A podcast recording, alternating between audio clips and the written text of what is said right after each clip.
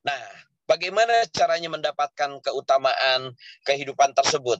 Mendapatkan keutamaan kehidupan tersebut, eh, kita dihadirkan pada yang namanya sebuah nilai aturan kehidupan. Biasanya saat kita bertemu dengan yang namanya aturan kehidupan, seolah-olah kita diatur, seolah-olah kita dipaksa. Tapi tanpa kita sadari, aturan itu ada untuk yang namanya keberhasilan kita, untuk yang namanya kesuksesan kita. Terlebih aturan yang ada dalam kehidupan kita yang bersumber dari as-sunnah Rasulullah Muhammad Shallallahu Alaihi Wasallam tiada lain dan tiada bukan adalah mencapai keridhaan Allah Subhanahu Wa Taala.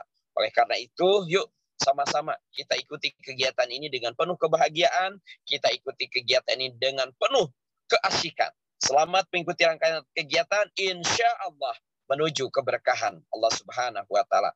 Hatur nuhun, selamat mengikuti rangkaian kegiatan. Bilahi taufik wal hidayah. Wassalamualaikum warahmatullahi wabarakatuh. Waalaikumsalam warahmatullahi wabarakatuh. Terima kasih atas sambutan yang disampaikan oleh Bapak Lukman selaku pembina UKMI Al Hidayah. Terakhir yaitu sambutan yang akan disampaikan oleh Ibu Dr. Dewi Rati Handayani MK selaku Wakil Rektor 3 bidang kemahasiswaan. Apakah Ibu Dewi sudah berada di kita-kita? Halo Ibu Dewi, Assalamualaikum.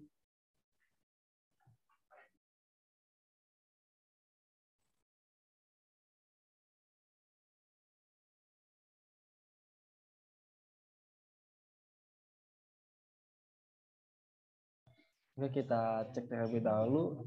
Mungkin Ibu Dewinya sedang dalam gangguan atau proses masuk ya teman-teman, jadi dimohon bersabar. Bentar.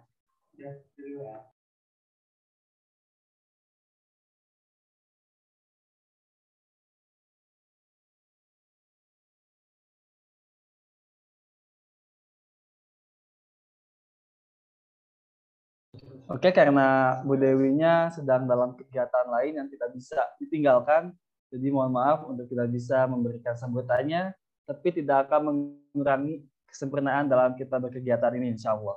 Jadi, oke okay guys, sebelum kita kita beranjak ke sesi selanjutnya nih, akan ada pemutaran video dari Kaf. Dan dimohon kepada PDD untuk membantu penayangan video tersebut.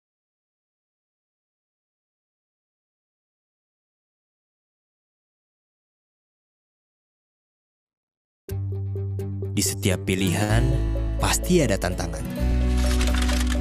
Tapi, aku siap menghadapinya karena ini jalan yang kupilih. Wash dengan formulasi halal dan teknologi Hydro Balance. Bersihkan wajah dengan gentle dan refreshing tanpa membuat kulit kering. Wajah bersih, pikiran jernih. Siap hadapi apa pun tantangannya. Bersama Wash, wajah bersih, siap hadapi jalan yang kupilih.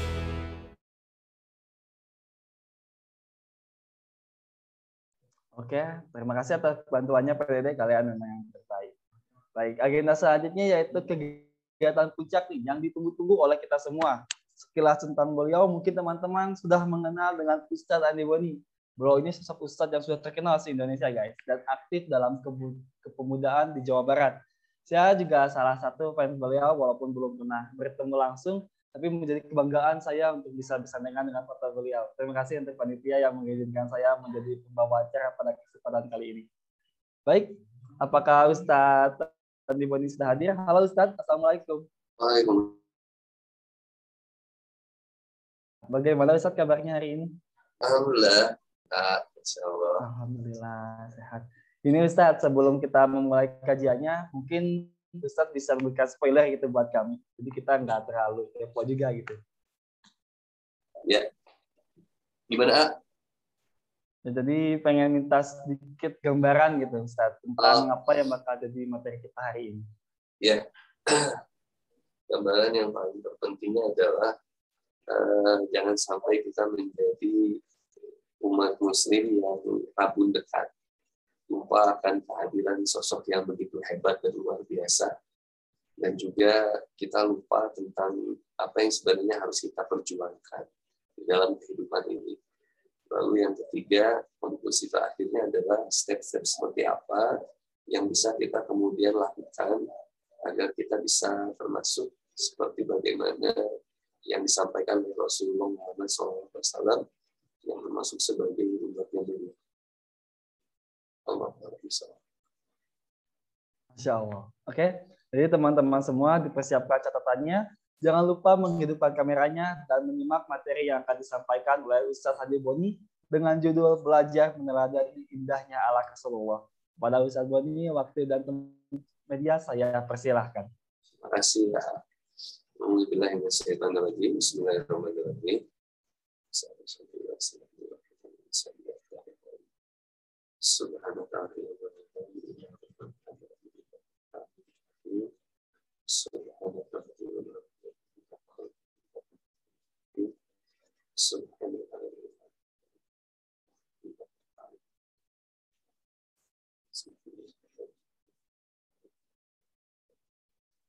Assalamualaikum warahmatullahi wabarakatuh. Alhamdulillah. Alhamdulillah. Alhamdulillahilladzi arsala rasulahu bil huda wa dinil haqq liyutsira wa la kulli wa kafa billahi syahida. Asyhadu an la ilaha illallah wahdahu la syarika lah. Wa asyhadu anna Muhammadan abduhu wa rasuluh. Nabi Muhammad alihi wa sahbihi wa man tabi'ahum bi ihsan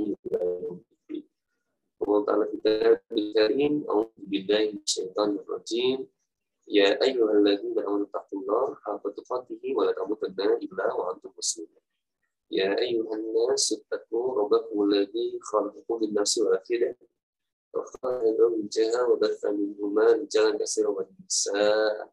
Wattaqullah wattaqullah alladzi tasaaluna bihi wal arham. Innallaha kana bikum rahiman. Ya ayyuhalladzina amanu taqullaha wa kulu qawlan sadida. يصلح لكم اعمالكم ويغفر لكم ذنوبكم ومن يطع الله ورسوله فقد فاز فوزا عظيما Alhamdulillah, cuma Alhamdulillah, segala puja dan puji kita panjatkan kehadiran ilahi Novi, yang hanya kepadanya kita menyembah, yang hanya kepadanya kita memohon pertolongan. Ya Allah Subhanahu wa taala yang telah mempertemukan kita pada pagi hari ini, yang telah memberikan kesadaran kepada kita, memberikan limpahan hidayah kepada kita sehingga kemudian dari sekian banyak aktivitas yang bisa kita lakukan pada pagi hari ini, justru Allah menghantarkan kita untuk memilih mengikuti seminar web eh, nasional, webinar, webinar, web seminar kalian gitu ya. Dan alhamdulillah Allah ini dengan tapi kesadaran kesadaran kemudian hati kita, telinga kita, waktu kita untuk sama-sama kita menjemput hidayah dari Allah Subhanahu wa taala. Salawat serta salam sallallahu alaihi wasallam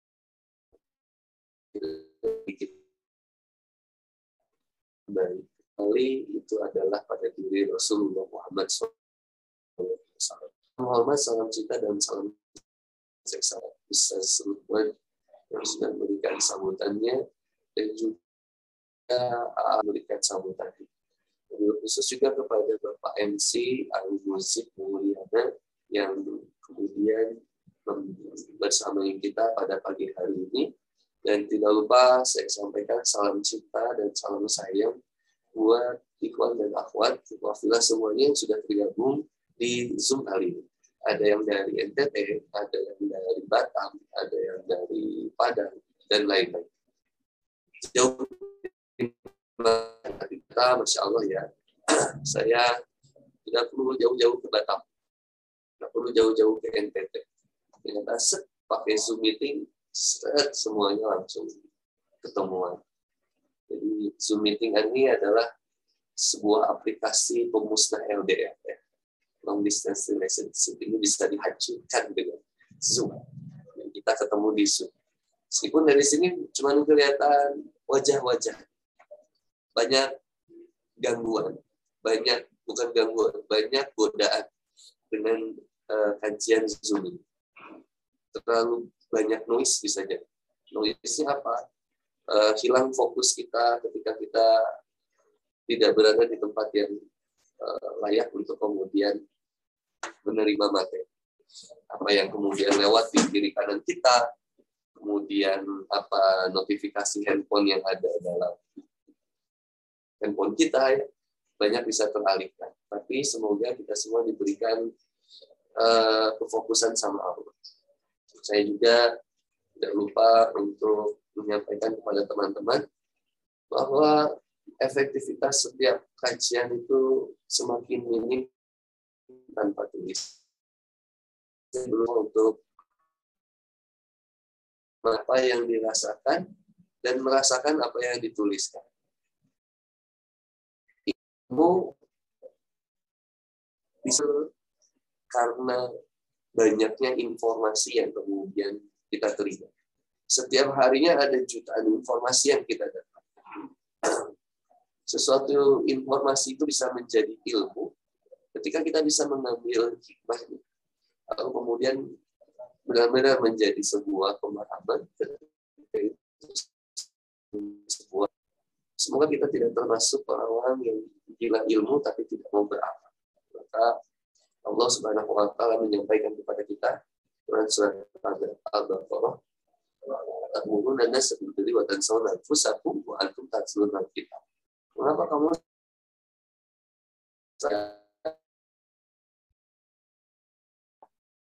manusia tapi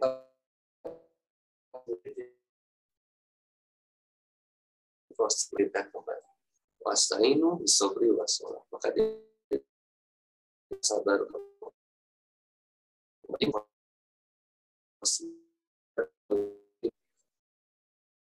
siapa orang ada di melakukan hikmah itu orang-orang yang senantiasa menyadari dengan hatinya bahwa dia akan kembali kepada Allah. Dan apa pun yang dia terima sampai di detik hari ini itu segala sesuatunya datang dari Allah.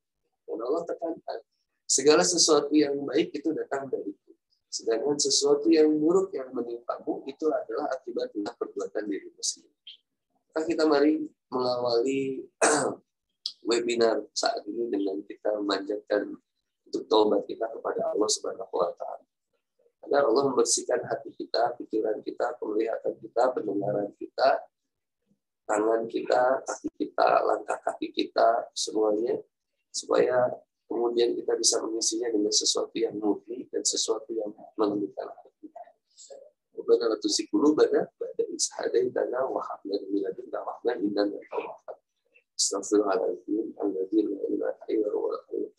atubu ilaih.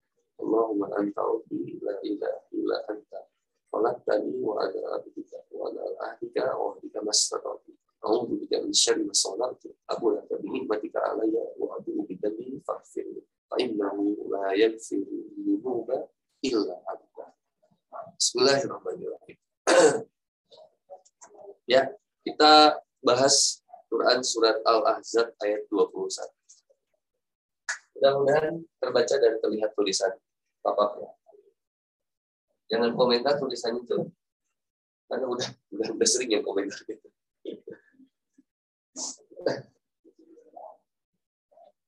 Quran surat Al-Ahzab.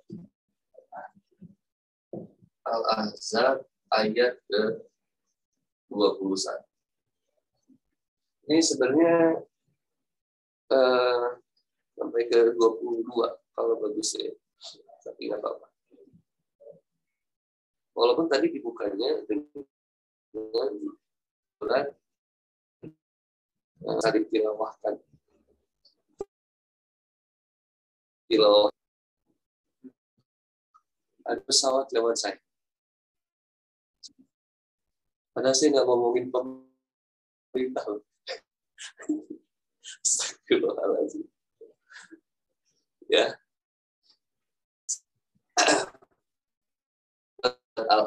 Ayat 21. Alhamdulillah minasyaitonirrajim. Bismillahirrahmanirrahim. Laqad kana lakum fi Rasulillahi uswatun hasanah. Jadi ini luar biasa. Ketika Allah mengatakan laqad itu kata ulama itu sebuah penekanan bahwa bagaimana kamu bisa bertindak doli, bagaimana kamu bisa bertindak bodoh, bagaimana kamu bisa bertindak ngawur, padahal di sisi kamu, di antara kamu itu sudah ada suri tauladan manusia yang paling terbaik pada diri Rasulullah Muhammad SAW. Kok bisa kamu gitu sih? Lakot karena laku. Padahal ada di sisi kamu tuh orang yang paling terbaik. Makanya saya sebut tadi, umat Islam itu adalah orang yang rabu dekat pada saat itu. Kebanyakan. Jangan sampai kita menjadi bagian dari umat Islam yang rabun dekat. Siapa yang rabun dekat itu? Dia mereka yang lupa bahwa ada diri yang begitu mulia, sosok yang begitu mulia, paripurna, yang bukan hanya menjadi pemimpin agama, tapi dia pun sukses dalam rumah tangga, dia sukses dalam militer, dia sukses dalam bisnisnya, perdagangannya, dan dia sukses dalam berbagai hal. Pada diri Rasulullah Muhammad SAW itu ada tiga. Pertama, beliau itu holistik. Beliau itu menyeruh, menye, menyu, menyeluruh, menyeluruh. Semuanya sukses. Palestina. Yang berikutnya, accepted. Beliau itu diterima. Bahkan sekarang lebih satu miliar manusia kemudian meyakini bahwa beliau adalah sosok manusia yang layak untuk diikuti. Gampang lihat manusia yang paling terbaik di dunia. Lihat siapa yang paling banyak diceritakan biografinya. Itu nggak ada. Kecuali Rasulullah Muhammad SAW. Yang sampai sekarang nggak habis-habis dibahas. Itu Rasulullah Muhammad SAW. Beliau holistik, beliau juga aseptic. Yang ketiga, beliau proven. Bahwa apa yang beliau jalankan sampai detik hari ini terbukti bahwa apa yang beliau jalankan ini ternyata berhasil. Dari zaman dulu, 1400 tahun yang akan hari. Bayangin nggak, yang sekarang aja, umatnya yang sekarang itu nggak berjumpa, nggak melihat langsung, tapi meyakini apa yang beliau jalan. Sehingga kemudian mulai dijalan. Bahkan bisa menginspirasi each other. Satu dengan yang lain. Bahkan lalu kemudian menciptakan tatanan masyarakat yang justru luar biasa hebat. Proven semua yang beliau jalani ini sangat terbukti bahwa betul beliau sebagai lakot kana lakum fi rasulillahi uswatun hasan sebagai contoh manusia yang terbaik. Kita masih ingat Michael Hart itu ya HR yang beliau menyatakan bahwa manusia yang paling terbaik di dunia ini adalah Rasulullah Muhammad SAW Muhammad bin Abdullah.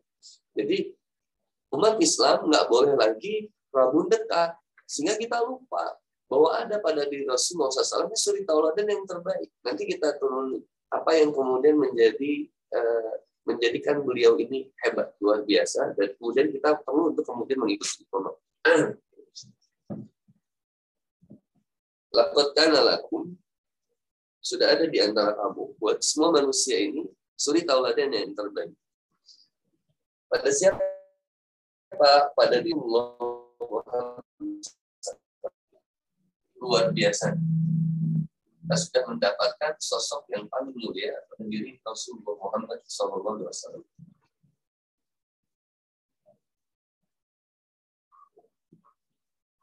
Nabi Muhammad SAW ini menjadi contoh yang paling terbaik bagi setiap manusia. Yang Allah, yang Allah hadirkan, yang Allah hadirkan untuk kemudian manusia ini mendapatkan kebahagiaan. Kebahagiaan dunia dan juga akhirat.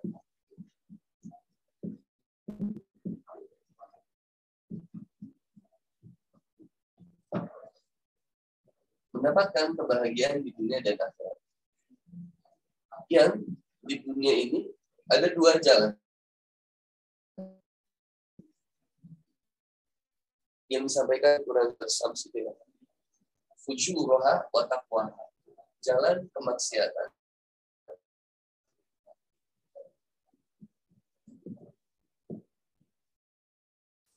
Dan juga jalan takwa.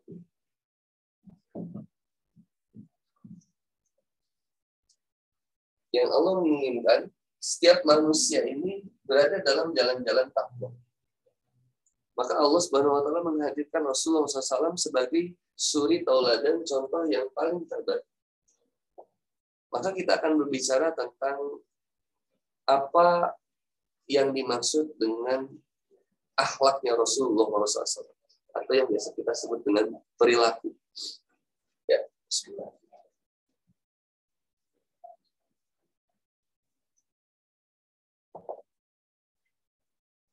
Rasulullah SAW ini seseorang yang memiliki akhlak yang paling terbaik. Akhlak itu terbagi dua. Ada akhlak ilahi.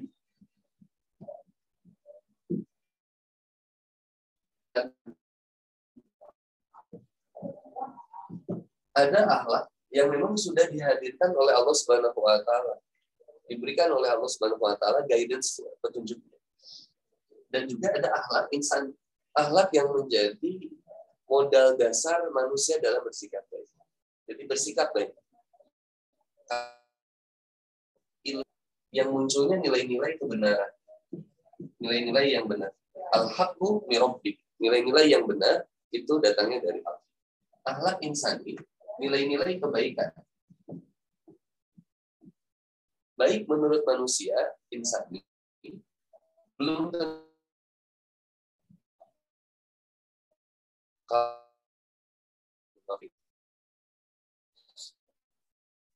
uh, ada seorang dari PSK untuk menghidupi keluarganya. Baik nggak? Tapi benar nggak? Enggak. Baik bisa. Tapi buruk dalam dalam cara menjadi tidak. Maksud yang baik itu adalah murni. Begitu fitrahnya nah, ada istilah uh, kucing aja ngerti loh ketika dikasih kebaikan dia balas kebaikan. Tapi kalau kucing dikasih makan terus bersikap buruk sama kita kita nggak boleh protes. Dasar kucing. Ya emang hewan begitu. Yang aneh itu kalau manusia dibalas kebaikan, dia kita kasih kebaikan, dia balas keburukan. Itu itu aneh banget. Itu bisa sama seperti hewan keburukan dia. Tadi Quran surat Al-A'raf, ada Quran surat Al-A'raf, surat 7 ayat 179. Bahkan di yang 176 bicara tentang kalbun, tentang anjing. Anjing maksudnya. Jangan bilang saya ngomong kasar. Awas jangan dipotong. Nah, manusia ini sikap normalnya sifat baik. Ada nilai-nilai akhlak insani yang memang itu baik ya. Orang kalau berbicara ketika seseorang diberikan sikap baik, aku bersikap baik sama uh, Abdul Aziz Kang Ilham. Aku berbuat baik sama Ilham. Ilham balas lagi aku berbuat baik kebaikan aku. Itu nilai-nilai insani, nilai-nilai insani baik, wajar. Tapi nilai yang ilahi ini aneh. Nilai ilahi itu, ahlak ilahi. Lihat di Quran surat Fusilat. Contoh-contoh, ini contoh ya. Lihat Quran surat Fusilat. Oh, ini ya sedang not good. Quran surat Fusilat. Fusilat itu ayat surat ke-41. Lihat surat Fusilat ayat ke-34. Ya, contoh ini contoh. Ini contoh akhlak ilahi. Kalau akhlak ilahi, lihatnya lihat. Kalau lihat akhlak ilahi, itu lihatnya simpel aja. Dari mana kang lihat? Dari Al-Quran.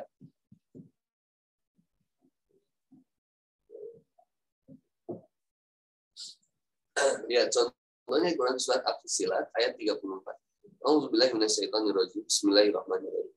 Wala tastawil hasanatu wala sayyi'ah idfa billati hiya ahsanu fa idzal ladzi bainaka wa bainahu adawatu ka'annahu waliyyun hamim. Dan tidaklah sama kebaikan dengan kejahatan. Tolaklah kejahatan itu dengan cara yang lebih baik. Jadi kalau akhlak ilahi itu kita disikapi buruk, balasnya harus baik. kalau bersikap buruk, dibalas lagi baik insani itu biasa. Tapi kalau ada yang bersikap buruk, kita balasnya dengan sikap yang baik, itu udah masuk akhlak ilah. Oke, masih kebayang di sini ya, jangan tidur teman-teman. Ya. Ayo fokus. Nah ini akhlak ilahi dan akhlak insan.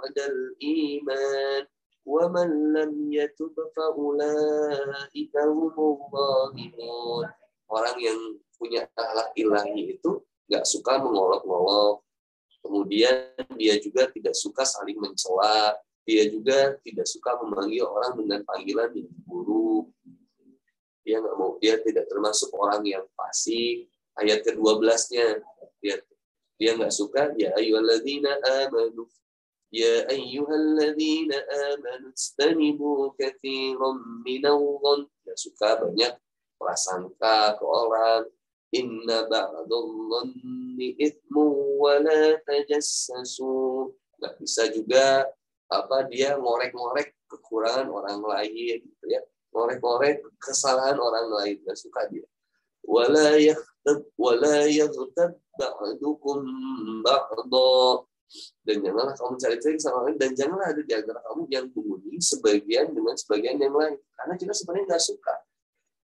memakan bangkai saudara kita sendiri. Ini masya Allah. Ayat uh, surat Hujurat 10, 11, 12 nanti sampai ke 13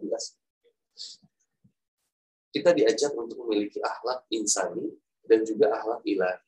Tapi kalau kita membahas akhlak pada diri Rasulullah Muhammad Sallallahu Alaihi Wasallam, kita akan temukan satu yang sesuai dengan disampaikan oleh Aisyah radhiyallahu anha.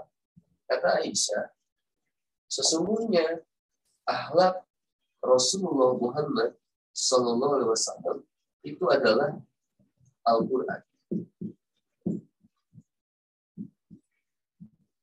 Kalau baik menurut Allah, sudah barang tentu baik menurut manusia. Pasti baik terhadap manusia. Kalau baik menurut Allah, sudah pasti baik menurut manusia. Baik dalam cara pandang maksudnya, baik untuk manusia itu pasti baik. Contoh misalnya, ketika Allah Subhanahu wa taala, kenapa penting berada membahas akhlak ini? Karena keseluruhan amal, keseluruhan amal itu merupakan akhlak yang terpuji. Mau teman-teman bahas dari mohon maaf, dari sholat,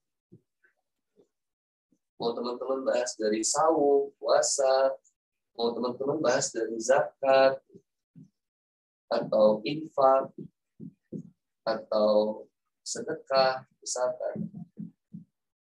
Mau teman-teman bahas tentang haji atau umroh, mau teman dan lain lain. Ini semuanya merupakan rangkuman akhlak yang terpuji. Akhlak terpuji akhlak yang berpuji. Semua ibadah itu pasti menjadi akhlak yang berpuji. Semua rangkaian dari ibadah kita. Hanya ketika ada sebagian ulama dikatakan, apa? Bangunan Islam itu, bangunan Islam itu, Islam itu terbangun dari satu akidah, kedua nilai-nilai syariah, yang ketiganya baru tentang akhlak. Bangunan Islam. Bangunan Islam terdiri dari tiga akidah, syariah, akhlak. Akidah ini yang merupakan fondasi eh, yang berbicara tentang salah satunya nilai tauhid. Syariah, nilai-nilai hukum yang mengatur dalam pencapaian kemurnian akidah. Jalan ya muamalah dan segala macam. Akhlak keseluruhan dalam ibadah merupakan perilaku yang terpuji. Puncak puncak kemuliaan akhlak itu akan menjadi adab. Maka ada istilah ketika ada penguasa atau pemimpin yang membahas tentang atau ada orang yang mengatakan ingin membangun peradaban. Pernah dengar? Mari kita membangun peradaban. Berarti kalau dia menyebutkan ingin membangun peradaban, ya, maka itu bahasanya adalah dia ingin membangun nilai-nilai akhlak yang terpuji, yaitu sesuai dengan Quran, akhlak ilahi. Jadi ada lucu sebenarnya kalau orang sosialis atau orang komunis bilang bangun, mari kita membangun peradaban. Jadi harusnya nilai peradaban itu tidak ada peradaban yang paling terbaik kecuali Quran. Karena puncak tertingginya akhlak adalah adab. Makanya nanti lihat, akhlak tidak ada agali, nggak ada akhlak makan itu nggak ada. Yang ada adab makan, nggak ada teh maliza, akhlak ke toilet itu nggak ada. Yang ada itu adab ke toilet. Puncak tertingginya akhlak yang terpuji menjadi adab. Adab dalam bermasyarakat, adab dalam bernegara, adab dalam bersosialisasi, dalam hidup bersosial, adab dalam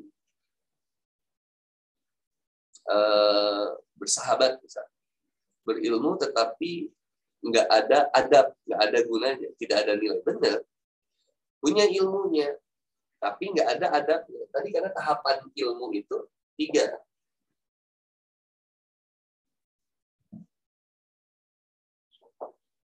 Kenapa seseorang bisa? Kan kita kalau mulut begini.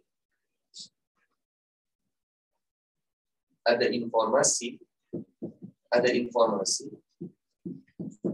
ada informasi yang kita dapatkan.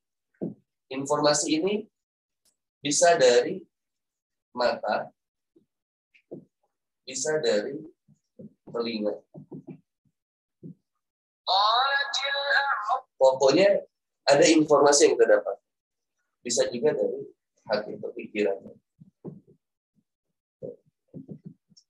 Intinya Allah udah kasih potensi kita. Potensi kepada kita untuk kemudian kita banyak mendapatkan informasi. Ya, ini akan menjawab pertanyaan uh, bagaimana seseorang yang meninggal dalam keadaan tidak mendapatkan informasi keislaman. Ya, kalau tadi ayat yang dibahas surat surat Ali Imran ayat 102, bagaimana mungkin kita harus kita harus apa kita harus senantiasa mengetahui tentang agama yang benar, tapi kemudian saya meninggal, ada seorang meninggal dalam keadaan tidak mendapatkan informasi tentang keislaman. Karena mustahil. Karena pasti akan mendapatkan informasi itu apalagi di era seperti ini, digital kali. Pasti kita akan mendapatkan informasi. Informasinya akan berubah menjadi sebuah ilmu atau pengetahuan. Pengetahuan ada ilmu. Lalu kemudian dari ilmu ini akan menjadi kemudian pemahaman. Saya percepat dulu aja gini ya. Proses dari informasi yang kita dapatkan, lalu kemudian bertransformasi menjadi sebuah ilmu, Nanti kemudian dari ilmu ini ada proses lagi untuk kemudian menjadi pemahaman. Dalam proses informasi kepada ilmu ini, ini kayak kuliah nggak sih? Kalau terlalu serius bilang ya, karena aku nggak biasa serius gini loh. Biasanya aku bahas jomblo, ini teman-teman sih bahasnya yang serius-serius. Proses dari informasi ke ilmu, ini ada proses namanya proses kesadaran. Nah, ada proses kesadaran sadar. Nah, ini udah ya, aku hapus lagi ya. Cepat aja kita lah, bos. Ah, lama-lama, jos, jos, jos. Kita lihat. Mustahil seseorang bisa bertobat. Seseorang ini, seseorang itu baru bisa bertobat kalau kalau apa? Seseorang itu bisa bertobat kalau kalau ada kalau dapat hidayah Ustaz. Kalau dapat hidayah. Ini deh. Seseorang itu gak mungkin ingat ini rumus sih. Seseorang itu gak mungkin bisa tobat. Mustahil bisa tobat. Kalau nggak apa? Kalau nggak sadar. Pasti harus sadar dulu. Makanya dia tobat. Mustahil dia sadar kalau nggak apa? Kalau nggak ada informasi, guys. Dengerin kajiannya sering bahwa nggak boleh pacaran, pacaran itu tidak diperbolehkan. Kalau takrob zina nggak boleh mendekatin zina. Udah sering dengar informasinya, tapi nggak sadar-sadar, tetap aja berharap ada mantan, cari gebetan. Orang lihat video itu fokusnya lihat konten isi video antum malah fokus ke oh, itu siapa yang pakai kacamata? Malah fokusnya ke sana. Itu kan salah. Itu udah kasih informasinya tapi nggak sadar-sadar. Jadi nggak bisa taubat. Nah ini yang kemudian pengen disampaikan. Lah lalu? Lalu gimana kan makanya diajak sama Allah Subhanahu Wa Taala. Kita itu teh kalau beli handphone kita itu nggak pernah baca manual mohon maaf bahkan kita jarang baca manual benar nggak kita dikasih beli handphone atau beli apalah kita jarang baca manual buku tapi kita itu lebih sering pakai handphone itu dengan cara kita bertanya ke teman kita, eh gimana sih cara download TikTok? Gimana sih cara download uh, Netflix misalnya?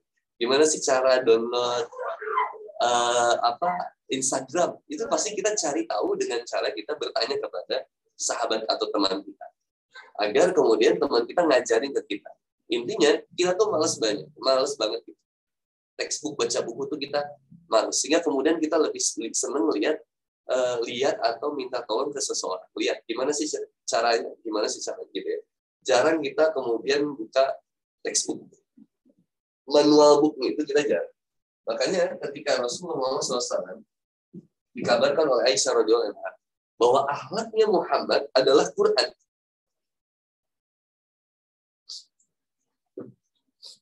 Akhlaknya Muhammad adalah Al-Quran. Al-Quran ini manual buku. Cuma masalahnya, kita nih manusia ini kadang suka malas baca Quran. Sehingga dihadirkan sosoknya. Supaya apa? Supaya kemudian kita contoh beliau. Maka di Quran surat Al-Azhar ayat 21 itu langsung bilang, Lakot kana lakum fi rasulillahi uswatun hasanah. Sudah ada suri tauladan yang paling terbaik yaitu pada diri Rasulullah Muhammad Sallallahu Alaihi Wasallam. Bahkan di Quran surat Al Imran juga disampaikan, Kul in kuntum tuhibbunallah fattabi'uni yuhibbukumullah wa yaghfir lakum dzunubakum. Tuh Ali Imran ayat berapa tuh? Coba cari sama teman-teman.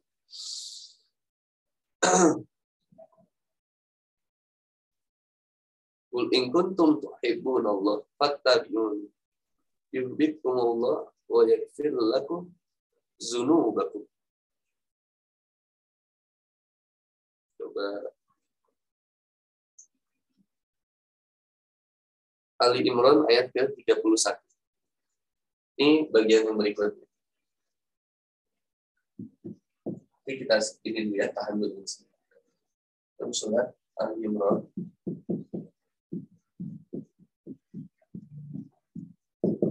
ayat ke-31. Kul in kuntum tuhibbuna Allah fattabi'uni yuhibbukumullah wa yaghfir lakum dzunubakum. Allahu ghafurur rahim. Katakanlah wahai Muhammad, Allah Subhanahu wa taala memerintahkan kepada Nabi Muhammad SAW untuk menyampaikan kepada siapa? Kepada kita semua. Katakanlah Muhammad, Allah disuruh menyampaikan kepada umatnya. Apa yang disampaikan sama Nabi Muhammad SAW atas perintah dari Allah? Kul in kuntum tuhibbunallah. Jika kamu mencintai Allah, nah, jika kita ingin mencintai Allah, simple kata. Kul in kuntum tuhibbunallah fattabi'uni. Maka ikutilah.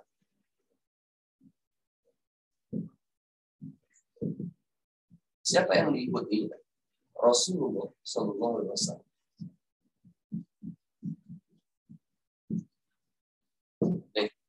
Apa bonus dari kita mengikuti Rasulullah Muhammad SAW? Kul in kuntum tuhibbunallah fattabi'uni. Yuhibbukumullah. Maka Allah pun akan cinta kepada kita. Satu. Yuhibbukumullah wa eh, enggak kelihatan ya. Apa-apa lah. Yuhibbukumullah. Allah pun akan mencintai kita. Bukan hanya cinta. Ini ya. Kalau kita mengikuti Rasulullah, Allah pun akan mencintai kita. Yuhibbukumullah wa yaghfir lakum dzunubakum. Bahkan Allah pun akan mengampuni mengampuni dosa-dosa kita. Ini salah satu salah satu kemuliaan yang kita dapatkan dari kita mengikuti Rasulullah Muhammad SAW. Dan surat Ali Imran ayat ke-31. Sehingga sudah punya dua ayat ajakan untuk kemudian kita mengikuti keindahan akhlak Rasulullah SAW. Balik lagi saya tekankan, akhlaknya Rasul adalah Al-Quran. Hak Quran ada enam.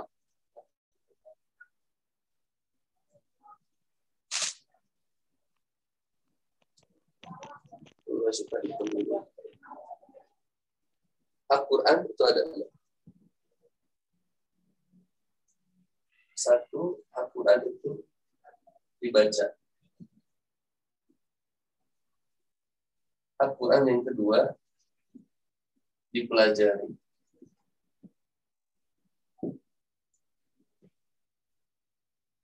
Al-Quran yang ketiga dipahami. Al-Quran yang keempat dihafalkan.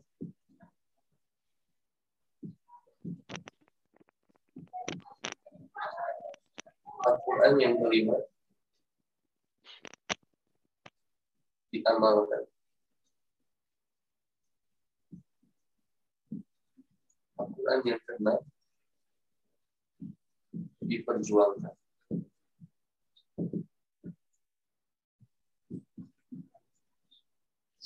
Baca ya mudah-mudahan. eh, hitam dong. Siap, ini hak Quran ada enam. Satu dibaca, dua dipelajari, tiga diamalkan, yang ketiga, eh, sorry, satu dibaca, dipelajari, dipahami, dihafalkan, diamalkan, diperjuangkan. Nggak bisa dibaca doang. Perlu kemudian dipelajari. Tidak cukup hanya sekedar dipelajari, lalu kemudian dipahami. Bagaimana cara memahami yang paling efektif? Cobalah untuk kemudian dihafalkan. Lalu cobalah untuk kemudian mengamalkan sampai yang terakhirnya adalah diperjuangkan. Teman-teman baca, wala zina. Baca, pelajari. Apa yang dimaksud dengan jangan mendekati zina? Fahami. Apa yang dimaksud kemudian kita sudah memahami tentang jangan pernah mendekati zina. Hafalkan ayat wala zina sehingga menjadi prinsip dalam Lalu kemudian amalkan. Jaga jarak. Truk aja jaga jarak. Masa kamu enggak? Ada jaga jarak. Udah jaga jarak, lalu kemudian perjuangkan. Gimana cara perjuangkannya? Dakwahkan kepada sahabat-sahabatmu bahwa jangan sampai dia mendekati zina. Gimana cara mengajak ke sahabat supaya bisa kemudian menjauhi zina? Bacakan kepadanya, ajarkan kepadanya, fahamkan kepadanya, ajak dia menghafalkan, lalu ajak dia bisa mengamalkan. Lalu sama-sama memperjuangkan. Inilah yang tadi disebut oleh Al-Luqman dan juga Kang bahwa yang kata agak lebih bahwa Rasulullah Muhammad SAW itu menjadi suri tauladan sebagai pejuang dakwah. Apa yang dilakukan Kang Boni ketika berusaha untuk istiqomah di jalan Allah, dakwahkan apa yang sudah di, diyakini. Wa amma bi ni'mati rabbika fahadis. Bahwa apa yang telah kau rasakan nikmat, sampaikan. Saya merasa nikmat iman dan Islam. Maka sampaikan baru tahu beberapa ayat, sampaikan. Baru tahu beberapa kebaikan, sampaikan. Jangan sampai kita kemudian merasa, saya nggak ngerti, saya belum menguasai kitab ini, saya belum menguasai ini, saya nggak mau dakwah dulu. Kok begitu sih? Padahal kebaikan-kebaikan itu kita tahu bahwa tadi alat-alat insani itu sudah jelas menyalahkan bagaimana perbuatan zina. Sepakat semuanya. Manusia itu sepakat. Mabuk itu nggak baik, membunuh itu nggak baik, mencuri itu nggak baik, merampok itu nggak baik, menyakiti itu nggak baik. Itu sepakat deh semua. Ada nggak yang membenarkan manusia tentang berbuat buruk kepada orang tua? Nggak ada. Nggak ada yang membenarkan. Maka kenapa kemudian kita tidak berusaha mendakwahkan nilai-nilai kebaikan insani? Kalau belum bisa sampai mendakwahkan nilai-nilai kebaikan ilahi. Yakin nggak? Ketika kita yakin kepada Allah Subhanahu wa taala, mendakwahkan nilai-nilai kebaikan insani, jelas insya Allah Allah pun ridho dengan itu.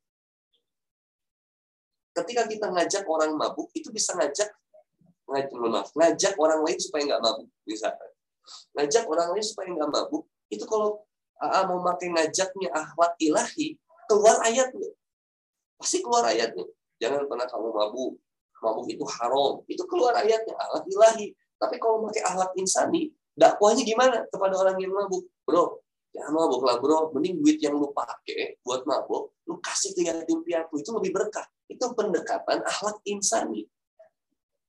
Ketika kita mengajak orang berhenti mabuk dengan pendekatan akhlak insani, jelas Allah pun ridho karena kita akan mengajak mereka step by step untuk sampai kepada ayat akhlak ilahi. Mudah-mudahan kebayang ya sama teman-teman. Pasti harusnya kebayang. Nah ini yang kemudian disebutkan bahwa bagaimana keindahan akhlak Rasulullah SAW. Kalau saya bahasa militannya begini, indahnya akhlak Rasulullah SAW itu adalah memperjuangkan agar manusia lepas dari keburukan dan kemaksiatan. Mengajak manusia keluar dari penghambaan kepada sesama manusia menuju kepada penghambaan kepada Allah Subhanahu wa taala. Ini alat yang beliau yang paling indah. Kalau hanya sekedar berbuat baik kepada orang yang berbuat baik itu biasa berada. Tapi Rasulullah Muhammad SAW itu mampu berbuat baik kepada seseorang yang berbuat buruk. Uh, di tas papa sebentar ya. Nah, oh ya. Sini.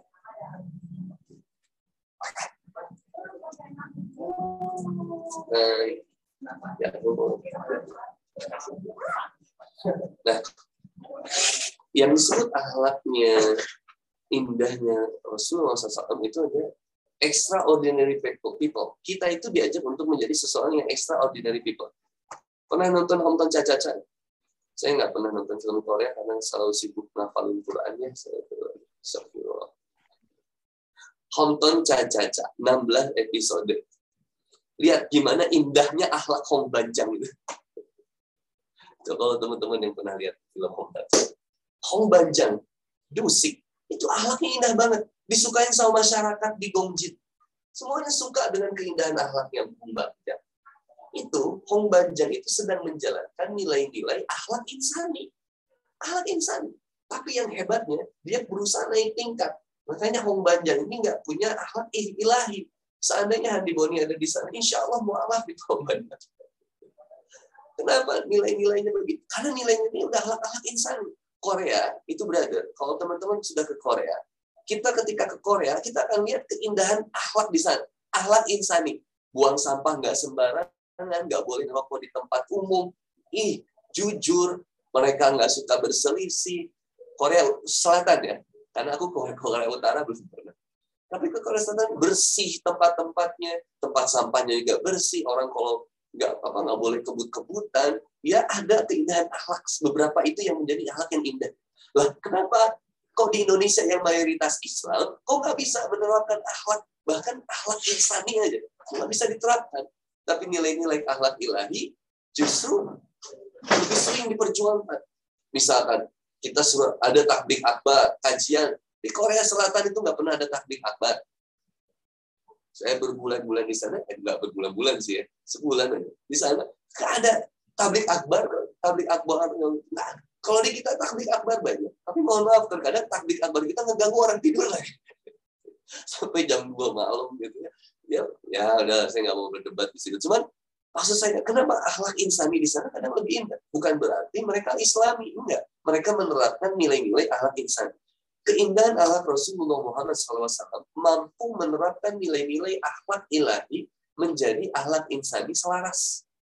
Bahwa kemudian perbuatan sikap kamu seperti itu sudah disampaikan di dalam Quran. Sudah ada kok di Quran. Dan Allah sudah mengajak seperti itu. Dan itu fitrah manusia. Dalam surat Ar-Rum ayat 30. Surat Rum ayat 30. Itu diajak, memang fitrahnya begitu.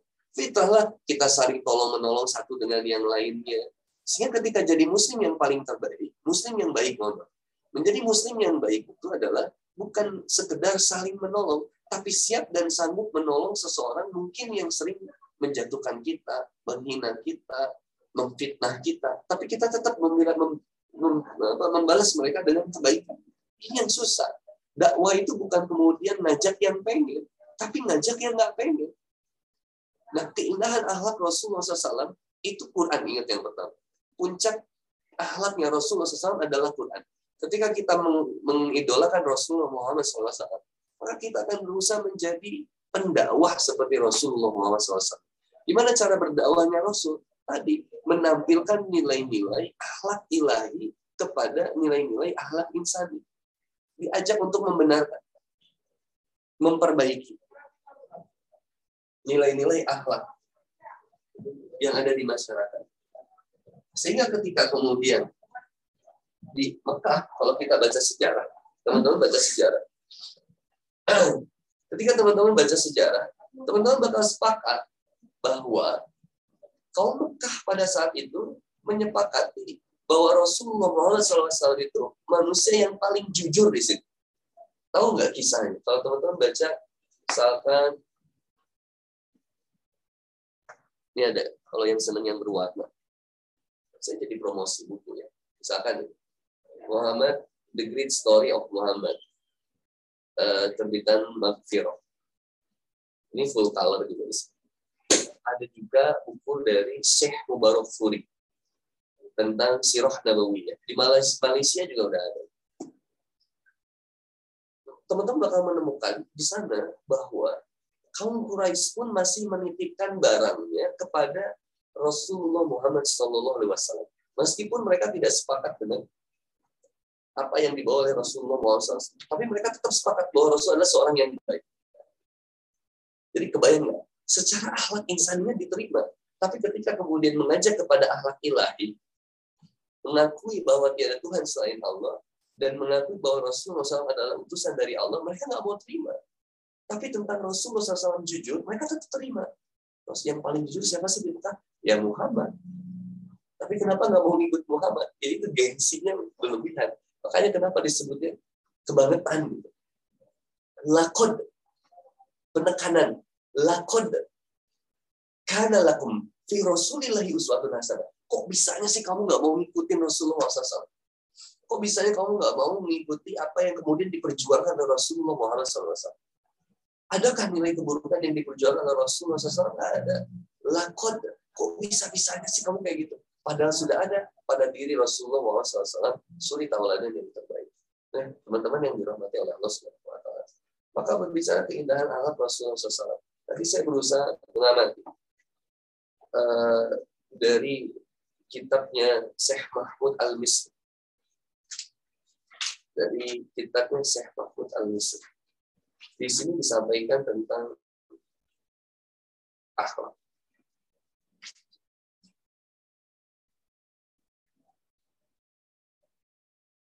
Salah satunya adalah bagaimana Allah Subhanahu wa taala mengajak kepada kita untuk memiliki keindahan akhlak. Ingat ya, akhlak itu ada dua, akhlak insan dan akhlak gelar. seperti yang Allah sampaikan di Quran surat Al-Baqarah ayat 83.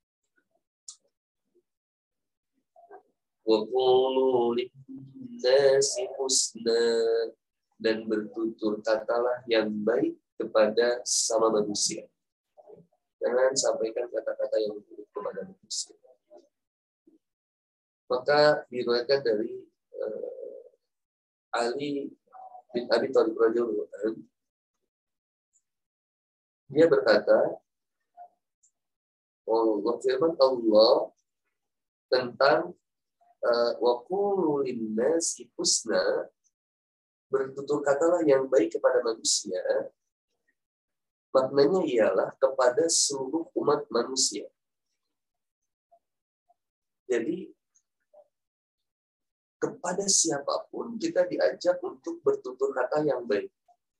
Baik itu kepada sesama muslim sudah pasti, kepada seseorang yang musyrik, yang munafik, yang fasik, yang dol, sekalipun kita tetap diajak untuk bertutur kata yang baik. Nah, bahkan diajak oleh Allah Subhanahu wa taala. Teman-teman lihat di Quran surat Toha ayat ke-44. Toha ayat ke-44. Ini keren loh, guys. Gak apa-apa ya, karena ini seminar aku jadi lebih serius. so, teman-teman bakal mendapatkan sesuatu yang lebih bermanfaat dari yang sebelumnya. Lihat ke surat Toha, surat ke-20. Alhamdulillah, فقولا له قولا لينا لعله يتذكر ini ada beberapa qaul di dalam Quran. Teh Kamelia. Salah satunya adalah qaulan qaulan layyina.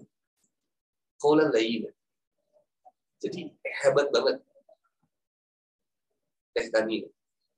Allah bahkan mengajak kepada Musa dan Harun untuk berbicara kepada Fir'aun dengan qaulan layyina perkataan yang lemah lembut. Padahal kita tahu Fir'aun itu garangnya kayak gimana. Obi bunuh orang, omongannya kasar. Tapi Allah perintahkan kepada Musa dan Harun untuk mendatangi Fir'aun dengan kaulalayna. Sampaikan dengan perkataan yang lemah lembut. Kebayang nggak?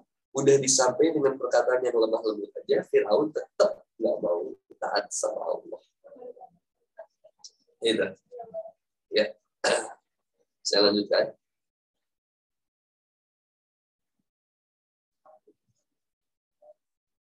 Nabi Shallallahu Alaihi Wasallam juga memotivasi umatnya untuk berakhlak terpuji. Salah satunya diriwayatkan dari Abi Abu radhiyallahu Qala qala Rasulullah wasallam ittaqillah haitsu ma kunta wa bis sayyi'ah al hasanah tamhuwa wa khaliqin nas bihulukin hasan. Bertakwalah kepada Allah di mana pun engkau berada. Ikutilah keburukan dengan kebaikan yang menghapusnya. Jadi setiap keburukan kita harus diikuti dengan kebaikan. Kita nggak lepas dari kemaksiatan.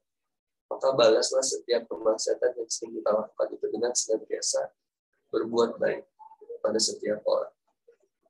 Dan pergaulan manusia itu mungkin hasan dengan akhlak yang terpuji. Lalu kemudian Rasulullah SAW mengatakan, Asqala sayin fil mizan, suatu yang paling berat timbangan amal nanti yaumal kiamah pada saat kemudian tiba perhitungan ketika kiamat nanti. Al khuluqul hasan yaitu akhlak yang terpuji. Nah, ingat innama buistu lima makarimal akhlak. Bahwa Rasulullah SAW itu diutus untuk menyempurnakan akhlak manusia.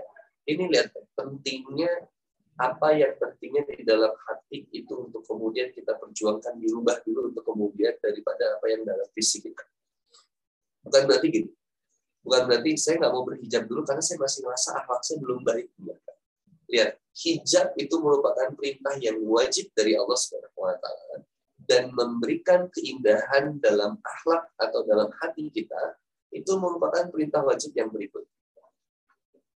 Karena akmal mu'minin imanan ahsanuhum khuluqan. Bahwa orang mukmin yang paling sempurna imannya adalah yang paling baik akhlaknya.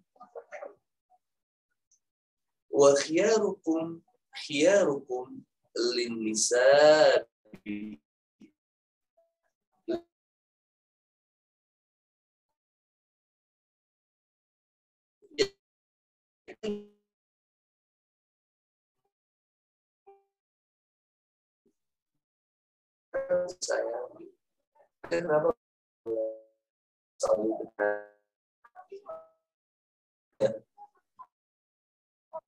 berarti kemudian kita harus sering menyalahkan wanita kita salah tetapi mendapatkan beberapa derajat orang yang jam melayul dan yang berpuasa di siang hari.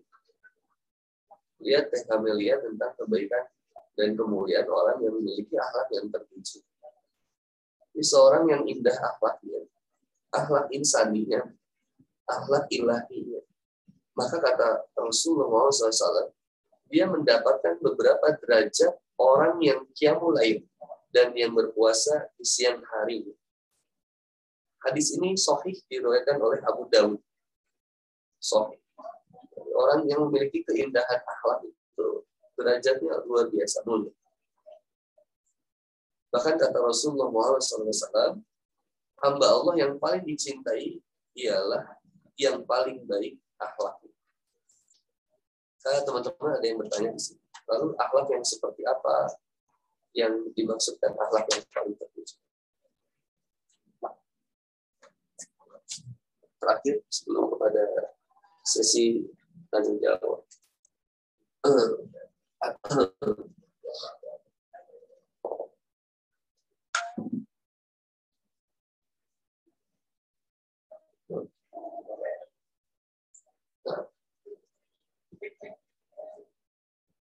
Ini kayak lagi belajar matematika. Gitu ya.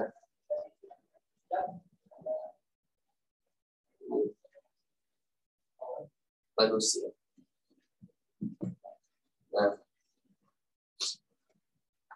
ini baca nggak? Ini manusia. Ini kepada Allah. Jadi apa disebutnya diagram apa? XY gitu ya. Kita tahu bahwa ranah ini adalah ranah positif. Positif. Ya kan? Artinya dia memiliki nilai positif kepada Allah dan dia pun memiliki nilai positif kepada manusia. Khairun nas anfa'uhum kita diajak untuk senantiasa memiliki kebermanfaatan yang baik pada umat manusia yang lain. Ini manusia yang terbaik. Dia tidak hanya berhubungan baik dengan Allah, tapi dia juga memiliki hubungan yang baik dengan manusia. Artinya, artinya dia memiliki akhlak yang terpuji. Dia dipandang baik oleh manusia, dan dia pun dipandang baik oleh Allah. Bukan hanya cari pandangan baik dari manusia, tanpa memikirkan cara pandang baik menurut Allah. Kalau pernah dengar kalimat al-imanu yajidu wa Iman itu naik dan turun. Naiknya karena ketaatan, turunnya karena kemaksiatan. Pastikan naik dan turunnya di sini. Bukan kemudian karena kalau ranah ini, ranah ini negatif, positif. Ke Allahnya negatif. Tapi ke manusianya positif. Mohon maaf, mohon maaf, tanpa menjadi atau apa pun. Ada di antara kita yang hobi banget. Bantu orang, ya bantu orang yang sakit, bantu orang yang kelaparan, bantu orang yang kemudian terkena bencana alam, bagus. Kepedulian terhadap manusianya bagus, positif. Tapi memiliki kemudian sikap sifat yang menjauh kepada Allah. Apa? Dia lupa bahwa dia bisa melakukan itu semua atas dasar pertolongan dari Allah. Dia membantu manusia, tapi dia melupakan ibadah dia kepada Allah, kewajiban dia kepada Allah dia nggak mau beriman kepada Allah, dia nggak mau sholat kepada Allah. Sehingga dia akan mendapatkan pahala dunia ini. Dia akan mendapatkan pahala itu. Tapi dia tidak akan mendapatkan kemudian kemudian dari sisi Allah Subhanahu wa. Jadi orang yang seperti ini gimana? Baik menurut manusia, tapi buruk menurut Allah. Allah mengajak kita tetap berbuat baik sama manusia dan tidak melupakan untuk senantiasa berbuat baik kepada Allah. Ada rangkaian ibadah yang kemudian kita kerjakan. Ini yang disebut dengan ruang takwa. Yang ini negatif, negatif. Ini lebih parah. Hubungan kepada manusianya negatif, nggak peduli, apatis, dan hubungan kepada Allahnya pun mendekati ateis. Buruk juga. Ibadah nggak mau kepada Allah. Dia sibuk dengan mengejar sesuatu yang kemudian akhir lama. wala takunu lima yuqtalu fi wala takunu alladzina nasullah anfusahum mulai kaum fasik. Jangan sampai kita menjadi orang yang fasik.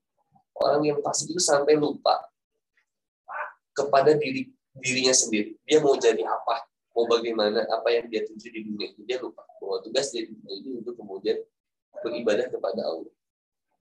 Wilayah ini wilayah yang positif negatif ke manusianya negatif, ke Allahnya positif. Nah ini yang saya khawatirkan, kita menjadi orang yang merasa benar. Merasa benar dengan prinsip yang benar itu baik. Tapi jangan sampai kita kemudian memegang kebenaran, tapi kemudian justru menjauhkan manusia dari jalan hidayah. Ada orang yang benar dengan cara agamanya betul, kalau Allah, kalau Rasul betul, tapi kemudian justru menjauhkan umat manusia dari rahmat Allah. Bahkan kemudian dia anggap hina orang-orang yang seperti itu. Jangan setiap orang setiap orang itu punya proses hijrahnya masing-masing. Setiap orang itu punya proses keimanan tingkatannya masing-masing. Jangan pernah hina proses setiap seseorang untuk kemudian dekat kepada Allah Subhanahu wa taala. Ketika kita diajak untuk menjadi lakon karena lakum fi rasulillahi uswatun hasanah, kita diajak untuk tetap pada pada grafik untuk terus mendekat kepada Allah dan bersikap terbaik kepada manusia. Karena bersikap kepada manusia merupakan perintah dari Allah Subhanahu wa taala. Dan kita pun diajak untuk menjadi dai, untuk menjadi orang yang senantiasa mengajak manusia kepada jalan Allah. Maka jangan pernah menjadi posisi di lalu kemudian kita membuat manusia menjadi jauh dari Allah. Jangan ajak mereka untuk kemudian pelan-pelan dekat kepada Allah. Dengan cara apa? Jangan pernah bosan berhenti dan juga mengeluhkan untuk terus berbuat baik sama orang. Jangan pernah mengeluh untuk kemudian kita bilang, kenapa saya sudah berbuat baik sama dia, tapi dia nggak berbuat baik sama saya, dan tinggalin. Enggak. Terus bersikap baik. Karena setiap sikap baik itu nggak pernah ada ruginya. Cara pandang Allah. Mungkin cara pandang manusia tapi cara pandang Allah nggak pernah. Nah, berikutnya yang di sini Jangan kemudian kita menjadi manusia yang peduli kepada sesama manusia, tapi kita lupa kepada perintah dari Allah Subhanahu wa taala. Ya, ini uh, sederhananya seperti ini. Mudah-mudahan uh, bukan sederhana ya. Rumitnya seperti itu. Bagaimana kita ingin memiliki keindahan akhlak sesuai Rasulullah SAW. Apakah kamu ini sudah menapaki keindahan akhlak Rasulullah SAW. Saya rasa saya juga belum. Tapi saya berusaha untuk kemudian menyelami keindahan akhlak beliau. Bukan sekedar senyum, bukan sekedar menolong, tapi menyelamatkan. Karena Rasulullah SAW itu berusaha untuk menyelamatkan umat manusia dari kemaksiatan. Seindah-indahnya bunga, dan seindah-indahnya setiap katamu untuk menjelaskan kepada seekor lalat bahwa bunga itu lebih indah daripada kotoran, saya lalat itu tetap akan menjadi kotoran. Tapi Allah itu melihat ikhtiar proses kita untuk menjelaskan kepada manusia bahwa ridho Allah, surganya Allah, Quran, Sunnah, Islam, Rasulullah kita mengajak kepada kebaikan itu tidak pernah berhenti. Dengan berbagai macam cara. Di Bonia caranya begitu.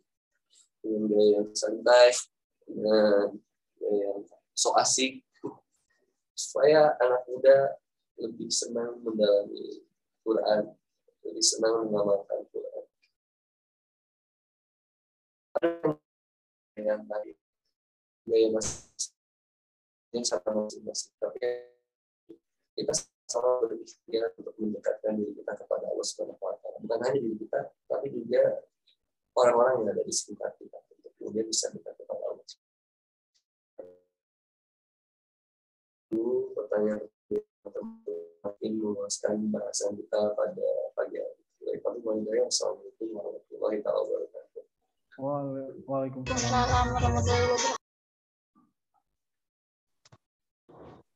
Ustaz Afwan, sebelum kita masuk ke sesi pertanyaan, akan ada sedikit sambutan dari Ibu Dewi Tati selaku wakil rektor 3 Baik. Uh, ya, Assalamualaikum Ibu Dewi. Apakah sudah uh, hadir? Waalaikumsalam warahmatullahi wabarakatuh. Sudah hadir, siap. Alhamdulillah. Baik, kepada Ibu Dr. Dewi Rati yang selaku direktur tiga bidang kemahasiswaan. Pada Ibu, waktu dan media, saya silahkan. Baik. Suara saya jelas ya? Jelas. Jelas, Ibu. Baik, ya. Bismillahirrahmanirrahim. Assalamualaikum warahmatullahi wabarakatuh. Uh, selamat pagi. Uh, pertama-tama kita panjatkan puji syukur kepada Allah Subhanahu wa taala dan tidak lupa uh, salam dan salawat kepada junjungan kita baginda Rasulullah Sallallahu alaihi wasallam dan juga kepada para sahabat dan keluarganya. uh, yang kami hormati di sini insya Allah hadir Bapak uh, pembina dari UKM Al Hidayah, kemudian juga sudah hadir narasumber ini Ustadz Handi Boni. Uh, salam Pak Ustadz baru pertama kali bertemu ya, ini dan yeah, ini juga via uh, secara virtual gitu. Yes, uh, terima kasih. Kemudian juga uh, alhamdulillah banyak sekali partisipan yang Eh, join di acara webinar nasional ini sampai 230 ya, alhamdulillah alamin. Jadi alhamdulillah masih uh, antusias anak-anak muda kita untuk mengikuti webinar uh, tentang saya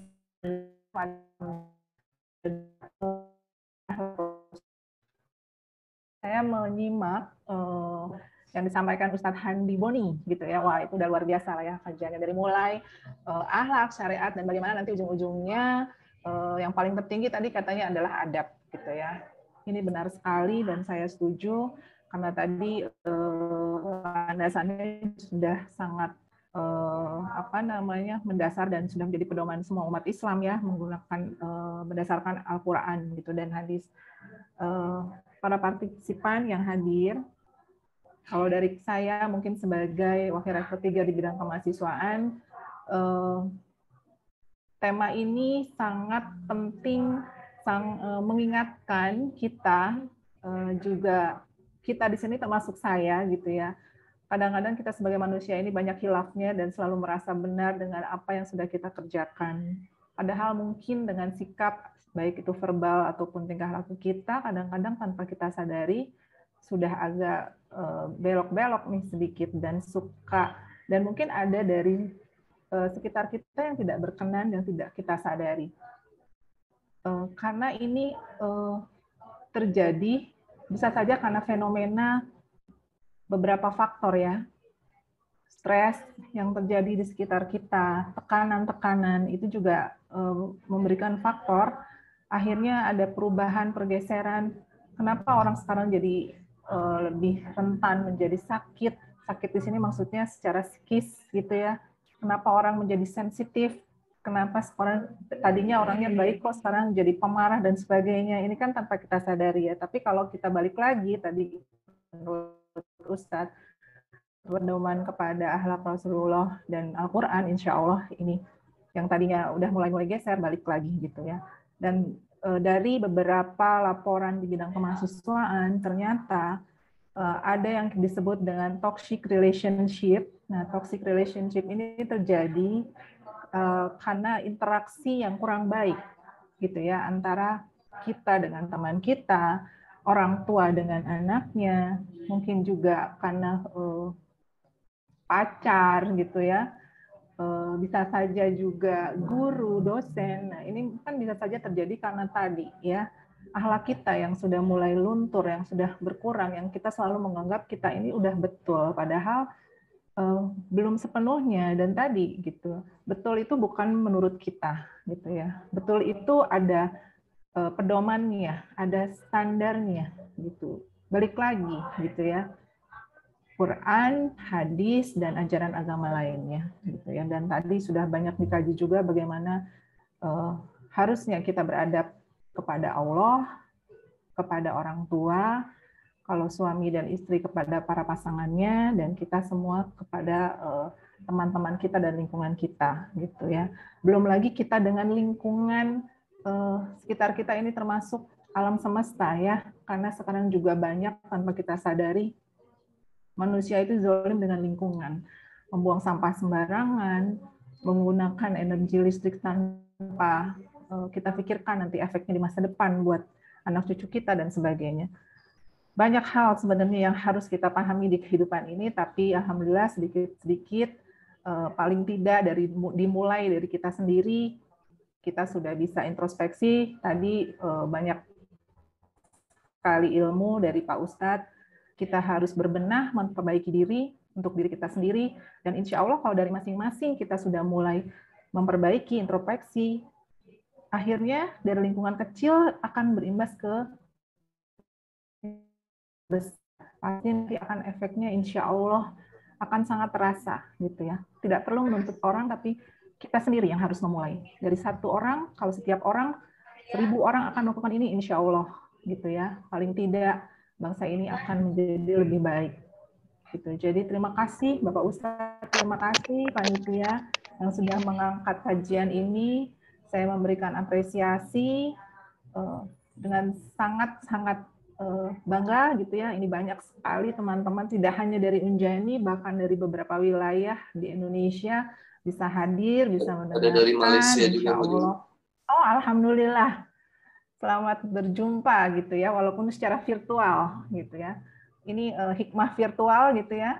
Tidak bisa hadir satu tempat tapi uh, online bisa mempertemukan kita di acara yang insya Allah ini memberikan banyak manfaat dan mendapat ridho Allah gitu ya. Sekali lagi uh, saya ucapkan terima kasih kepada panitia dan juga Pak Ustadz mudah-mudahan apa yang kita kerjakan hari ini memberikan manfaat dan mendapat ridho dari Allah Subhanahu Wa Taala. Mungkin uh, sekian yang bisa saya sampaikan. Terima kasih. Saya tutup. Wabillahi taufiq wal hidayah. Wassalamualaikum warahmatullahi wabarakatuh. Waalaikumsalam warahmatullahi wabarakatuh. Terima kasih atas sambutan yang telah disampaikan Ibu Dewi selaku Wakil Rektor 3 Bidang Kemahasiswaan. Oke, kita lanjut pada tanya jawab. Alhamdulillah materi yang disampaikan oleh Ustaz ini telah selesai. Mungkin teman-teman sini ada yang kurang paham atau ingin bertanya gitu ya. Teman-teman bisa menggunakan fitur raise hand lalu memperkenalkan nama dan asal kota maupun melalui chat Zoom dan insya Allah akan dibacakan. Dan tidak lupa tiga pertanyaan terbaik akan mendapatkan door prize yang dipersembahkan oleh KAF. Tidak ada pajak ditanggung pemenang, tapi ongkir ditanggung pemenang. Silakan teman-teman untuk bertanya ya. Baik di sini ada yang raise hand dahulu yaitu sebentar. Cilame ngamprah Kania Putri Yadi. Mengapa buat teh Kania untuk anut ya. Assalamualaikum Ustaz. Waalaikumsalam warahmatullahi wabarakatuh. Izin uh, perkenalkan nama saya Kania Putri Riyadi dari Cilameng Ngamprah. Izin bertanya Ustaz. Uh, kalau misalnya kita di, di bulan puasa itu kan melaksanakan puasa sama saum itu. Tapi kalau misalnya perempuan kan malum ya kalau ada halangan gitu, itu bagaimana cara kita mengetahui kita tuh nggak ikut eh, nggak puasa karena terhalang itu gitu berhalangan. Jadi cara mengetahuinya gimana? Cara mengetahui apanya kan? Ya buat pengganti puasanya gitu. Karena ke karena terha karena karena terhalang gitu. Oh karena mens. Iya betul. Uh, oke. Okay. terus jadi nggak puasa kan Ramadan ya? Iya jadi cara mengganti oh menggantinya. Iya mengganti puasanya gimana? Soalnya yeah. aku ini mens ya tapi nggak yeah. nggak inget lupa gitu. Cara oh. inget lagi gimana? Uh, ya tinggal biasanya kan gitu berapa lamanya ya kalau kira-kira berapa lama. Harusnya baiknya sebenarnya dicatat ketika lagi mens di bulan Ramadan itu lalu nanti digantikan setelah bulan Ramadan. Itu silakan digantikan di bulan Ramadan. Kayak misalkan uh, yang kemarin ada sisa berapa nih? Dan berarti sekarang dibalas apa bukan dibalas diganti saumnya silakan diganti. Bahkan kalau misalkan biasanya melaksanakan Senin Kamis dan Senin itu dipakai untuk mengkodok. Untuk yang sebelumnya puasa yang sebelumnya insya Allah Allah tetap berikan pahala Senin Kamis jadi double gitu ya kasih masya Allah. Ya kalau memang kita sudah bikin biasa jadi dahulukan dulu tentang uh, mengganti saum yang sudah dikerjakan sebelumnya dan silakan digantikan. Jadi tinggal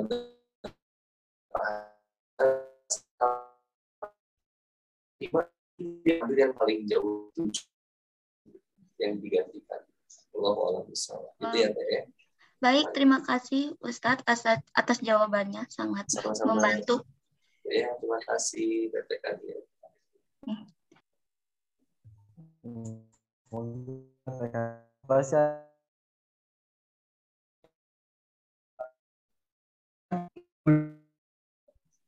Betul. Oh ya mungkin dari ini dulu kan dari Zoom terlebih dahulu kita. Jadi di rolling gitu.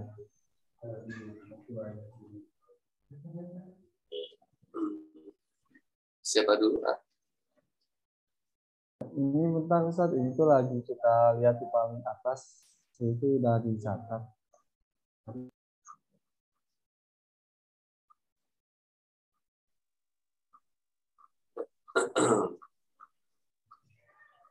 Oh ya, ini Ustaz ada dari Maharani Audi Saputri dari Tanjung Pinang. Izin dibacakan Ustaz. Assalamualaikum warahmatullahi wabarakatuh. Izin bertanya, di dalam Al-Quran atau hadis-hadis terdapat pembahasan mengenai Allah, malaikat, jin, iblis, dan setan. Dan karena hal tersebut ada di dalam Al-Quran dan hadis-hadisnya artinya nyatakan. Lalu kenapa dalam enam iman yang iman kepada Allah, iman kepada malaikat, kitab, dan lain-lain, tidak ada tertera kalimat iman kepada jin, iblis, ataupun setan. Padahal arti dari kata iman kan percaya. Kalau secara lengkap berarti meyakini adanya hal tersebut.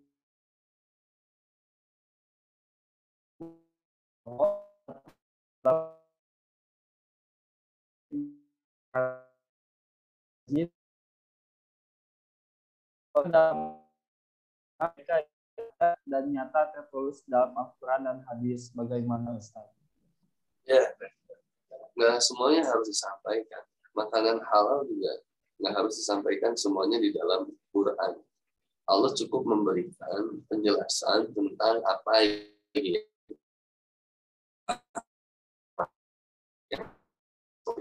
aturannya udah jelas. Nggak sampai jeruk disampaikan, jeruk boleh dimakan, kurma boleh dimakan, uh, daging ayam boleh, ayam geprek boleh. Kenapa kamu nggak makan ayam geprek? Iya Ustaz, soalnya ayam geprek nggak ada di dalam Quran, nggak bisa gitu.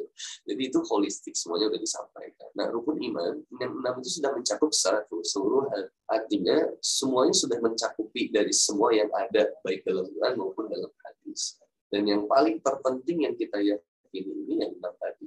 Rukun iman kepada Allah, rukun iman kepada malaikat, kepada hari akhir, ya kepada kode dan koda, kepada para, rasulnya, dan lain-lain. Itu sudah mencakupi semua.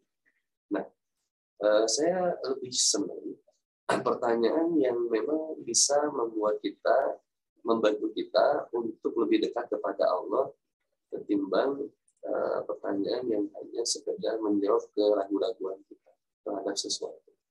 Jadi coba bertanya sesuatu yang bisa membuat kita memang langsung aplikatif menanyakan kepada uh, saya tentang hal-hal yang bisa membuat kita lebih dekat kepada Allah. Karena pertanyaannya mungkin penting buat kita mungkin, tapi buat saya kurang esensial akan uh, merubah dalam amal. Walaupun fondasi, fondasi ya fondasi ini fondasi pertanyaan-pertanyaan ini bagus fondasi. Namun adanya ada biasanya di ruang FCD ruang diskusi. Memang saya suka bahas juga tentang pertanyaan-pertanyaan yang bersifatnya fundamental. Dan itu pun pengajiannya beda. Ya, Allah silakan. Nah, MC-nya silakan dipilih aja pertanyaan-pertanyaan yang relate dengan uh, tema kita pada hari ini dan dihindari pertanyaan-pertanyaan yang kurang relate dengan tema kita pada hari ini. Oh, ya. Jadi dimohon untuk para teman-teman yang bertanya sesuai dengan topik pembahasan kita ya dan diharapkan untuk singkat, padat maupun jelas. Baik, selanjutnya di sini ada yang HSM, yaitu dari Cibiru, Bayu Nurdiansyah. Baik, kepada Kang Bayu, mengajak silahkan.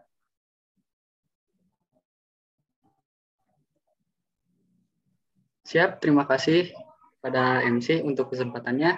Assalamualaikum Ustadz. Waalaikumsalam.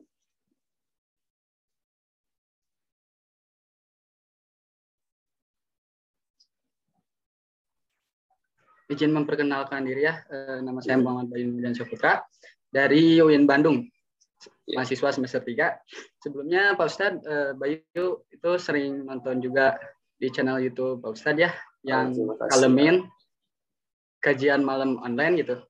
Berhubungan dengan tema ini, izin menanyakan yang tentang mungkin e, cara kita menahan untuk tidak pacaran ya Pak Ustadz. Nah kan e, pernah disampaikan juga oleh Pak Ustadz bahwa eh, kalau kita sendirian dalam taat itu emang berat gitu. Cuman nanti ada hikmah di balik kita berhasil menahan berat ini gitu. Cuman kan fitrahnya manusia gitu. Pastilah ada rasa suka kepada lawan jenis gitu. Apalagi rasa kagum misalkan eh, kayak kita uh, dari diri sendiri gitu kagum kepada si A. Nah, kita itu pengen nge-planning gitu dalam kesendirian ini dan juga nanti kalau udah waktunya pengen sama si A gitu ya.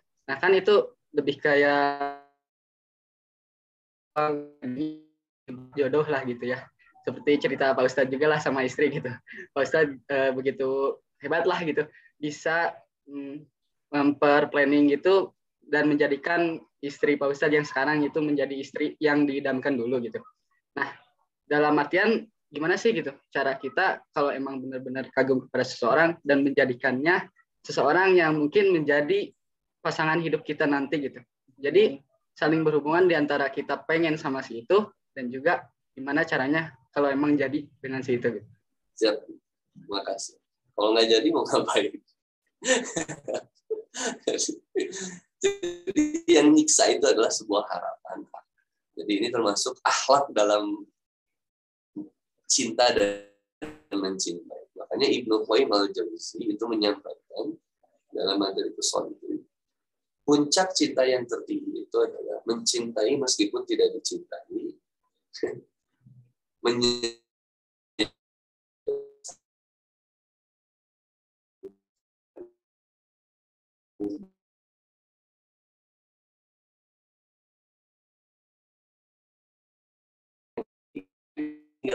puncak cinta tertinggi itu justru bisa menjadi rasa sakit hati dalam cara pandang manusia. Tapi itu puncak cinta tertinggi. Sehingga yang dihadirkannya adalah puncak sejatian cinta kepada Allah. Ayatnya Quran Surat Al-Baqarah ayat 216. Yang baik menurut kita belum tentu baik menurut Allah. Buruk menurut Allah belum tentu eh, buruk menurut kita belum tentu buruk menurut Allah. Allah tuh lebih mengerti apa yang menjadi kondisi kita. Cuma boleh nggak kita menyukai sesuatu? Boleh. Kemudian berharap kepada sesuatu sangat boleh. Itu fitrah. Saya menyukai seseorang misalkan, sebutlah misalkan uh, Anya Geraldine, misal, misal ya ini jangan protes dulu. Saya suka sama Anya Geraldine misalkan.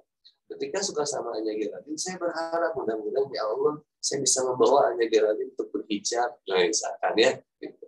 Ternyata ikhtiar yang saya lakukan, harapan yang saya lakukan, justru akhirnya berubah kekecewaan. Ternyata ayahnya nggak mau dekat sama saya, ayahnya jadi kemudian menjauh dari saya, bahkan kemudian dia bersatu dengannya. Itu menjadi sebuah jawaban. Mungkin jawabannya sederhana. Salah satunya adalah Allah sudah siapkan yang terbaik untukmu. Dan Allah pun sudah memberikan kesempatan kepada dia untuk bisa berdekatan dengan sesuatu yang bisa membuat dia lebih baik untuk kemudian lebih dekat kepada Allah taala. Misalkan itu bisa jadi seperti itu. Nah, uh, kitanya nggak usah jadi kemudian kecewa dan sakit hati dan seolah-olah kita tidak menerima. Sebenarnya uh, dalam kitab uh, Syekh Mahmud Al Isri disampaikan nilai akhlak yang pertama akhlak yang pertama itu yang dibahas pertama itu sebenarnya tentang ikhlas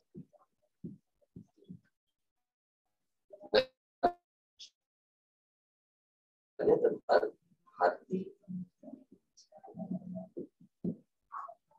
Jadi berbicara tentang keindahan akhlak Rasul ini ada dua kitab menurut Syekh Mahmud Al Misri. Satu ini masih jilid satu, jilid duanya adalah ada tiga kalau nggak. Nah jilid satu ini yang dibahas yang bab pertamanya adalah tentang ikhlas. Saya sepakat menjadi bab saya sepakat itu menjadi bab pertama itu. Wah, masya Allah nih, keren banget. Bab pertamanya langsung ikhlas. Karena kita diajak untuk itu. Wa ma umiru illa liya'budullaha mukhlisina lahuddin.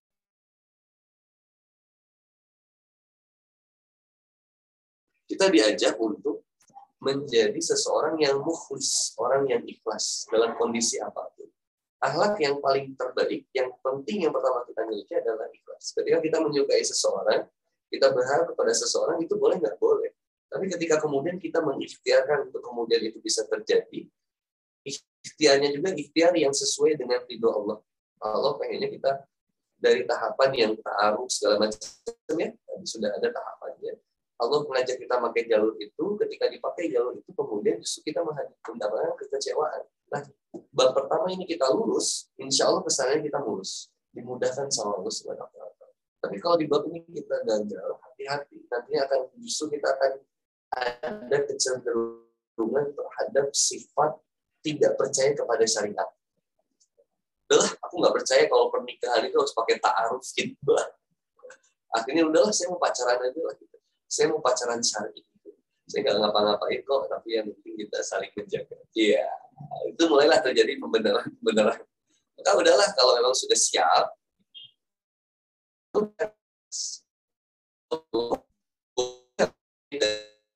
agumin aja oh ya ya Allah masya Allah.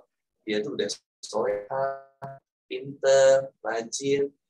Dia tuh udah cocok lah kayaknya jadi jadi ibu bagi anak-anakku nanti. Ya udah aja mindset. Ini ya Allah semoga ya Allah dia diberikan kelembutan hati. Diri. Kitanya cinta dianya enggak. Nyiksa ke kita yang penting kita yang memantaskan diri. Memantaskan dirinya lewat apa? Satu dulu keikhlasan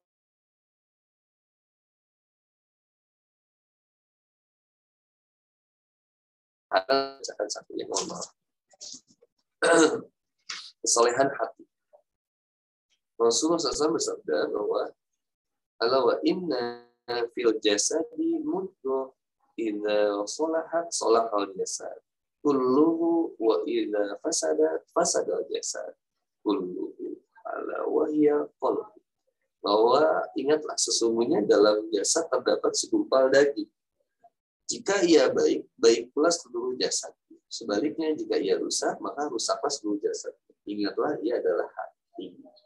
Inna Allah bahkan disampaikan di hadis yang Inna Allah la yanzuru ila suwarikum wa amwalikum walakin yanzuru ila qulubikum wa amalikum. Bahwa Allah itu tidak melihat bagaimana rupa dan harta tapi sesungguhnya hanya melihat hati dan amal. Ini banyak kisah yang kemudian menceritakan tentang bagaimana keikhlasan hati justru menghadirkan sosok yang luar biasa. Seperti ya nantilah kisah-kisah yang banyak uh, bahkan ada lagunya gitu ya lagu Malaysia. Ikhlasnya hati sering kali disalah hati. Itu pernah dengar nggak? Atau aku yang terlalu old ya? Itu kan gitu ya. Jadi kalau ikhlasnya hati itu benar-benar murni gitu. hanya mengharapkan gimana kata Allah aja. Allah bisa jadi mengagumi mencintai masyarakat. Tapi nggak boleh kita lebih cinta lebih kagum daripada Allah. Allah bisa mudah-mudahan terjawab Ya, alhamdulillah ya. Jadi cinta itu jangan dipaksakan gitu ya dalam menjalani hubungan. Alangkah baiknya saling mencintai satu sama lain, masya Allah. Semoga Kang Bayu terjawab dan mendapatkan jodoh yang terbaik ya, Bayu. Baik. Pertanyaan selanjutnya yaitu dalam chat Zoom ya. Ini ada Anggun Dwi. Izin membacakan Ustaz.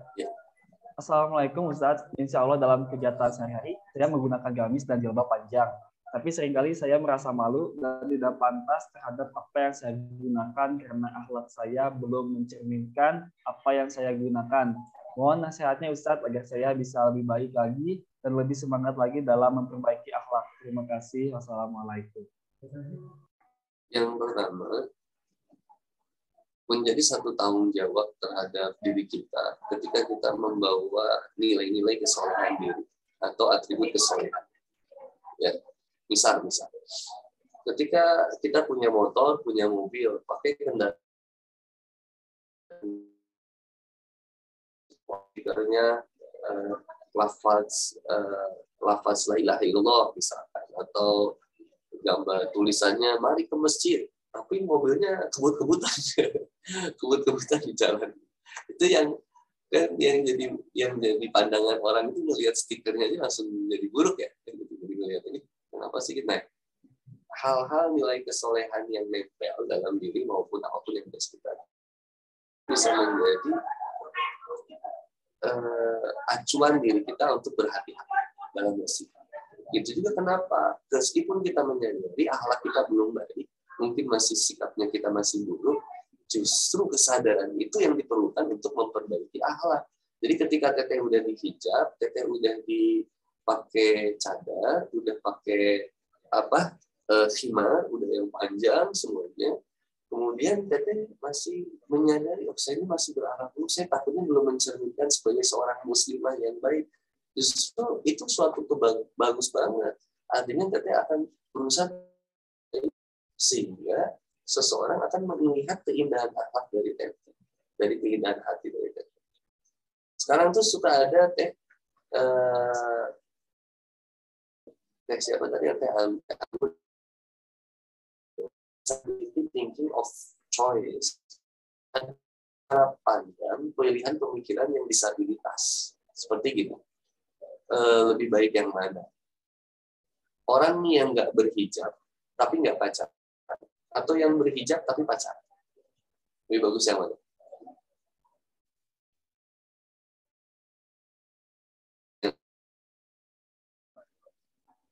orang yang berhijab tapi pacaran atau orang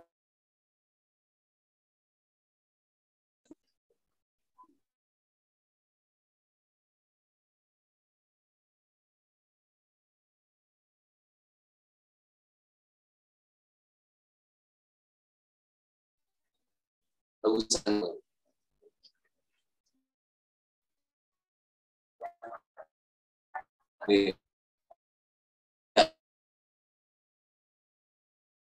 yang buruk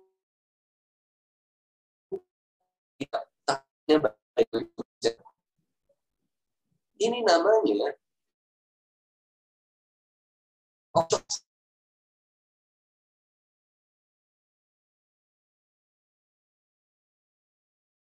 ini mudah nggak buat kita? Bagusan yang mana? Dihijab nggak merokok atau dihijab tapi merokok? Pilih yang mana? Kita akan mudah milihnya. Dihijab nggak merokok. Dihijab pacaran atau dihijab nggak pacaran? Pilih yang mana? Yang dihijab nggak pacaran kan mudah. Kenapa menyebutkan kita nggak apple to apple? Itu yang ada di masyarakat. Sehingga akhirnya ada ada obrolan gini. Mending gua gue nggak dihijab, tapi gue punya masih bisa berakhlak baik, itu aneh. Ya harusnya kamu yang salah gitu. Hijab itu perintah dari Allah, sedangkan akhlak itu adalah cara pola seseorang untuk mengikuti perintah Allah, step by step, sedikit demi sedikit. Nah ini semua butuh proses. Lalu jangan jangan dulu banyak protes.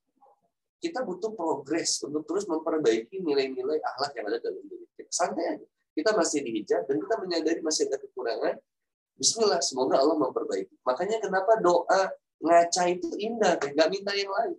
Kita nggak minta kaya, kita nggak minta jadi cantik, enggak. Kita minta apa coba? Ketika lagi ngaca, Allahumma hasana fi fahasin Ya Allah, sebagaimana engkau telah memperindah rupaku ini, maka perindah pula akhlakku. Ini luar biasa. Doa ngaca aja kita minta keindahan akhlak. Artinya, kita menyadari bahwa terkadang seseorang itu akan melihat kisah itu dari akhlak kita. Kan seseorang udah udah senang banget melihat kita dihijab. Orang sekarang ya konotasi sekarang melihat orang yang dihijab dicadar itu kemudian suka uh, negatif gitu. Oh ini kayaknya kaku banget gitu. Tapi ketika melihat orang ahwat, seorang ahwat berhijab tapi sayang sama kucing, suka bantu orang dalam kesusahan, suka bantu orang ketika apa dalam bencana, Bahkan ketika dia dihujat, dia balas dengan kebaikan. Coba lihat, keindahan akhlaknya justru akan menghantarkan seseorang yang tadi membencinya justru jadi mendekat kepada Allah. Allah Masya Allah. Semoga Tanggun dapat terjawab ya. Bisa selanjutnya ada pertanyaan yang mungkin dari Teh Siska Indriani dari Palembang. Boleh Teh Siska untuk unmute terlebih dahulu. Jangan lupa mengenalkan diri maupun dari asal Dipersilakan. Oke, Assalamualaikum warahmatullahi wabarakatuh. Perkenalkan, perkenalkan nama saya Siska Indriani dari Palembang. Izin bertanya Ustadz, bagaimana sih Ustadz tips untuk anak milenial seperti kami ini agar bisa menjaga akhlak yang Allah sukai, sedangkan yang kita ketahui di zaman ini nih dan bahkan diri sendiri pun terkadang sering sekali menyepelekan atau merasa paling benar mengenai akhlak yang dimiliki? Terima kasih Ustadz. Ya, sama-sama. Tadi kita tadi kita sudah bahas di Quran surat Tadi belum dibahas total memang. Ali Imran ayat ke 31. Kul in kuntum tuhibbuna Kul in kuntum tuhibbuna. Jika kamu ingin mencintai Allah, ya kita ingin mencintai Allah. Fattabi'un. Maka ikuti Rasul. Ini kata kunci. Kul in kuntum tuhibbuna Jika kamu ingin mencintai Allah dan juga dicintai oleh Allah, ikuti Rasul. Nah, saya sampaikan dulu di sini, ikuti Rasul itu berarti muswah. Mengikuti dari mulai dari mulai sikap dan sifat.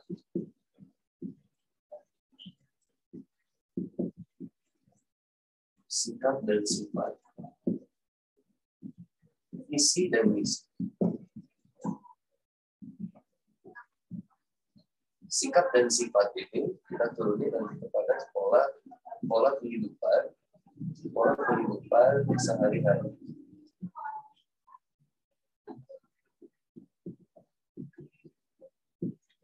yaitu sunnah kegiatan sunnah-sunnah sunnah-sunnah dari mulai bangun tidur sampai tidur. Nah ini tinggal diturunin aja sama teteh. Salah satunya bentuk realnya. Teteh bisa baca ini di satu yang solid.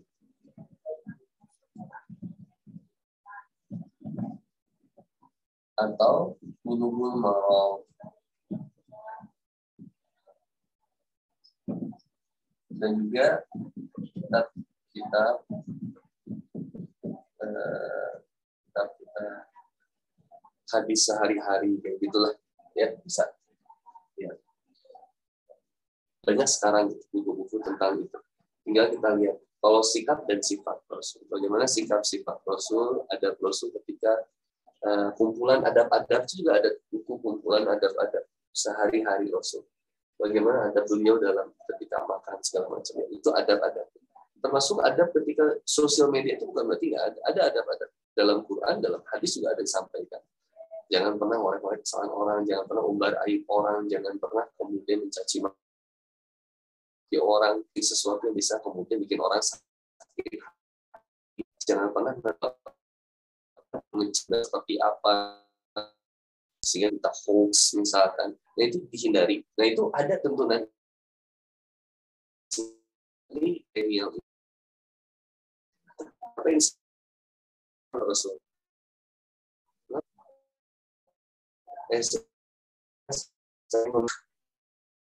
itu karena permasalahan ini dan masa depan hanya dan ini 1400 tahun yang lalu luar biasa. Nah sikap kita itu tinggal apa? Tinggal menunggu nggak usah salah. Ikuti aja nggak usah salah. Sikap dan sifat, visi dan misi kehidupan yang. Cita-cita kita sama nggak ya dengan cita-cita Rasul? Nah, ini cita kita kayak gitu. Padahal dokter itu bukan cita-cita. Dokter itu profesi. Ya. Profesi. Ya, dokter, isi, eh, presiden, menteri, itu kan profesi. Tapi kalau cita-cita Rasul, maksudnya apa ya? Jadi yang didapatkannya adalah ridho Allah. Ini cita-cita, visinya bagaimana mencapai. Saya mencapai ridho ridho saya ridho Allah. Itu udah jadi cita-cita. Karena itu dengan visi misi Rasulullah selesai. Kok bisa mau ada seorang dosen yang berbuat mesum kepada mahasiswa Kenapa bisa? Karena dia mendapatkan profesinya tanpa memiliki cita-cita kemudian sesuai dengan Rasulullah SAW kurang agung bagaimana Rasulullah SAW mengajak setiap profesi apa pun untuk sampai kepada ridha Allah. Mau jadi apa tadi? Sebut aja. Mau jadi kontraktor yang bisa sampai ridho kepada Allah. Mau jadi mahasiswa yang mencapai ridho Allah. Pengen jadi sampai kepada ridho Allah. Artinya mulai ada sikap-sikap sifat turunan nilai-nilai kebaikan di sana. Mustahil kita menjadi pengen sampai pada ridho Allah, tapi ketika kuliah justru kita males-malesan, kita kemudian justru malah melakukan tindak ketidakjujuran di sana. Karena udah nggak sesuai dengan nilai-nilai ridho Allah. Kalau sesuai dengan ridho Allah, udah otomatis kuliah kita sukses, ibadah kita sukses. Ini saya sepakat. Ukni, uh, Unjani, di Unjani ini, ya, kenapa teman-teman ikutan KM dakwah seperti ini? Kenapa nggak fokus kuliah? Ya tadi, karena kuliah bukan sekedar kuliah. Saya ingin menjadikan kuliah saya medan perjuangan dakwah. Nah ini yang keren. Sehingga saya nggak cuma kuliah, tapi di kuliah ini saya akan memantaskan diri saya supaya diri agar saya menjadi mahasiswa yang IPK-nya tertinggi. Bukan IPK indeks prestasi kumulatif, tapi indeks prestasi ketakwaan.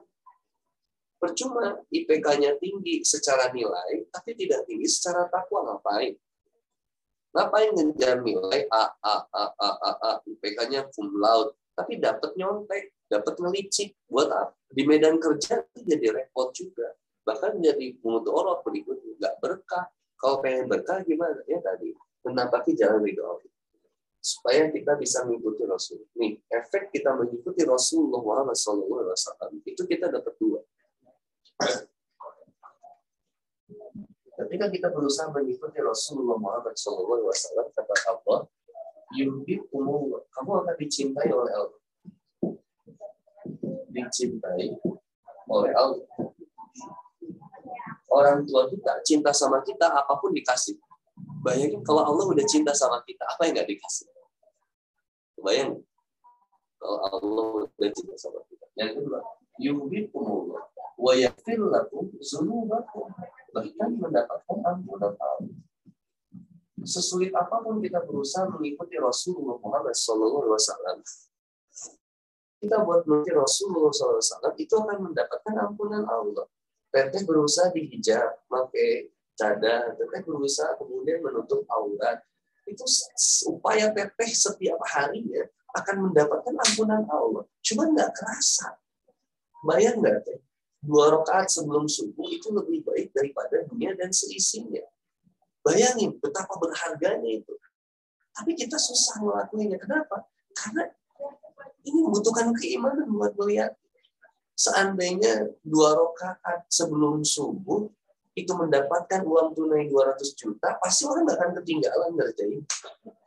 Sayang, hadiah takwa itu surga. Coba hadiah takwa itu uang tunai satu triliun. Orang berlomba-lomba Inilah istimewanya keimanan. Alladzina yu'minuna bil wa yuqimu sholata wa Orang yang beriman itu cirinya percaya kepada sesuatu yang dia. Apa yang disampaikan oleh Allah dan Rasulnya, kalau bisa meyakini. Meskipun kadang kadang butuh satu keimanan, tidak hanya logika. Jadi ketika kita mengikuti zaman yang sekarang, mengikuti apa sampai kamu mengikuti kebanyakan manusia pada saat ini sehingga mereka semua menjauhkanmu dari jalan Allah. Simpel aja pertanyaan. Banyak yang taat, banyak yang maksiat saat ini. Ketika anak muda banyak yang bermaksiat, wah itu tiafal, jangan kau mengikuti kebanyakan dari mereka. Kamu harus bikin jalur yang kemudian jadi jalur yang uh, berbeda dengan mereka kebanyakan. Saat namanya tiktokan joget-jogetan, kami akan tiktokan dakwah yang saat main di Instagram mereka banyak posting kesehariannya, kami akan ngajak posting keseharian untuk kemudian ingat sama Allah. Di saat orang kemudian mohon maaf, di saat, di saat orang senantiasa datang ke konser musik, saya akan datang ke kajian. Itu berbeda. Di saat orang lain menjadi kuli, kalau kampus jadi mahasiswa itu kumpul-kumpul, kuliah pulang, kuliah pulang, saya akan menjadi mahasiswa yang kuliah bermajlis, kuliah bermajlis selalu be different. Tapi be differentnya bukan bikin sendiri. tapi be differentnya sesuai dengan apa yang diridhoi oleh Allah dan Rasul. Allah Allah saya kira itu ingat bahwa setiap upaya kita mengikuti Rasulullah SAW itu akan mendatangkan cinta dari Allah dan mendatangkan Allah bisa. Masya Allah. Semoga jawaban dapat. Terima kasih. Baik, ini tuh tadi tadi pertanyaannya dari bahwa sekarang uh, itu ada Rian Alfana dari Bandung. Malik Ustaz izin dalam pengalaman dalam pengalaman akhlakul karimah ini ada ketakutan dalam diri yaitu ketakutan akan menjadi riak. Nah, bagaimana Ustaz dalam menanggapi perilaku tersebut?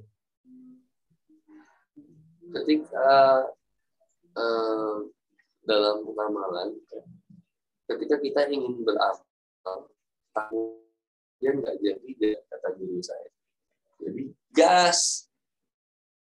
Amal itu gas. Apalagi adu pos. Ya. emang sosial media itu sarana untuk menyebarkan informasi seluas-luasnya kok. Sampai kan aja tahajud. Story Bismillah yuk tahajud yuk. Ya bikin. Katanya mau posting di Instagram, jangan lupa tahajud, posting aja. Yang mengomentari Ria mereka, kita enggak berusaha menjaga kesadaran hati tentang Ria dan kita menjaganya, itu Allah akan menjaga kita insya Allah. Kesadaran kita sebagai ini saya takutnya jadi Ria, astagfirullahaladzim, ya Allah. Makanya setiap posting itu taus dulu. Bismillah dulu. Andi Boni itu kalau mau posting tuh taus dulu Bismillah dulu. Bismillahirrahmanirrahim posting seminar webinar nasional 2 supaya seorang itu bisa yang datangnya, yang menerimanya, emang yang pengen dapat hidayah.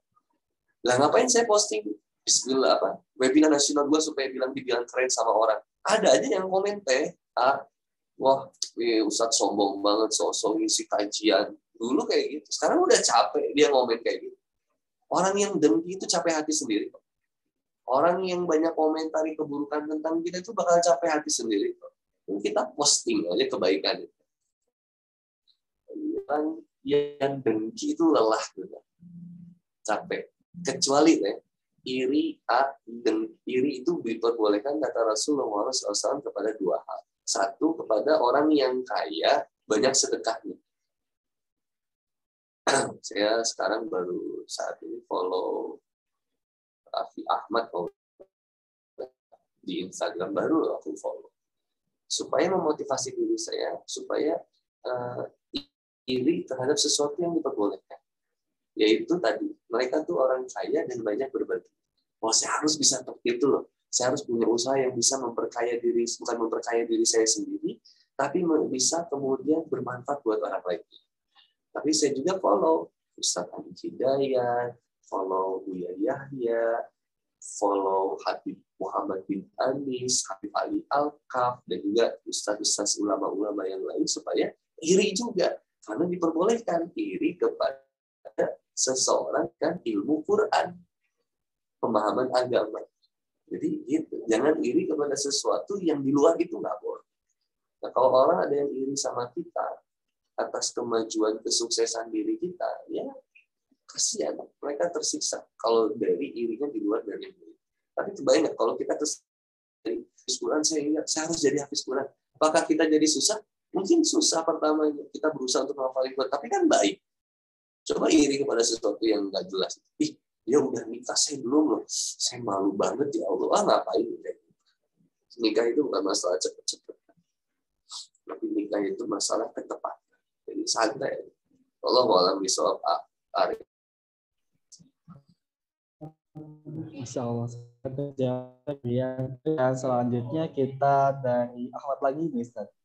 Di sini ada Jakarta atas Karyola Atria. Mungkin boleh Karyola untuk memperkenalkan diri terlebih dahulu.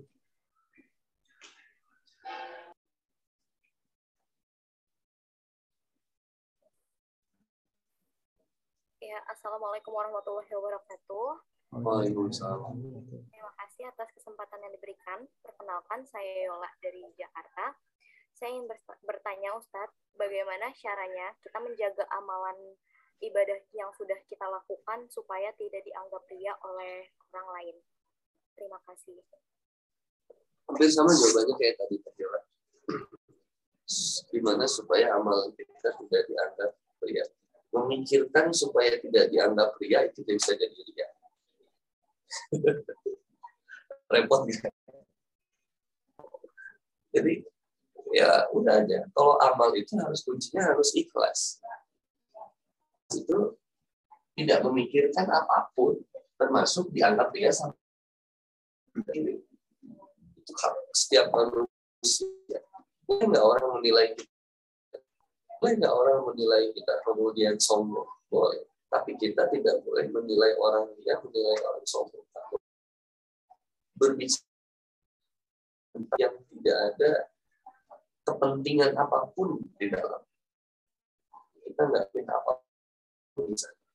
Ikhtiarnya gimana, kan? Ikhtiarnya lila.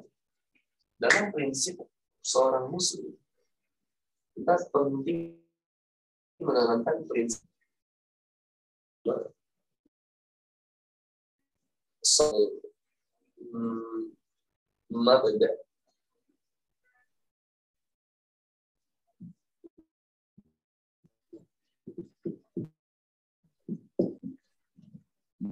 atau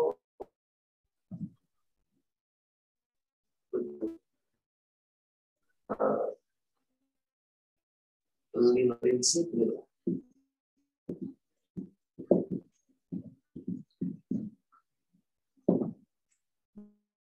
apa pun kerjakan tidak ada yang kita tuju selain Allah. Semuanya kita lakukan hanya untuk Allah. Nah, uh, sohihatul uh, mabda ini yang kita tuju tujuan kita hanya lillah, hanya untuk Allah. Yang keduanya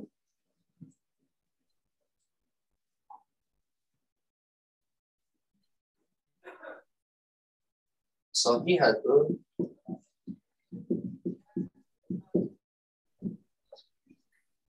minhaj.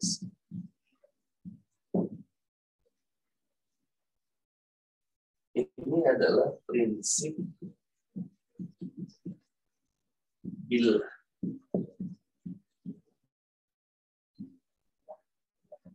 bahwa penjalanan kehidupan kita itu sesuai dengan aturan-aturan dengan jalan Allah.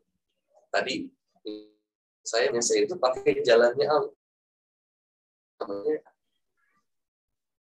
saya mau kerja jadi pekerja pekerja yang bila diridoi jalan Allah yang kayak oh saya nggak mau kerja di leasing nggak mau kerja di, di ya itu prinsip bila namanya yang terakhir Sofi atau Oh iya. Atau prinsip ilallah.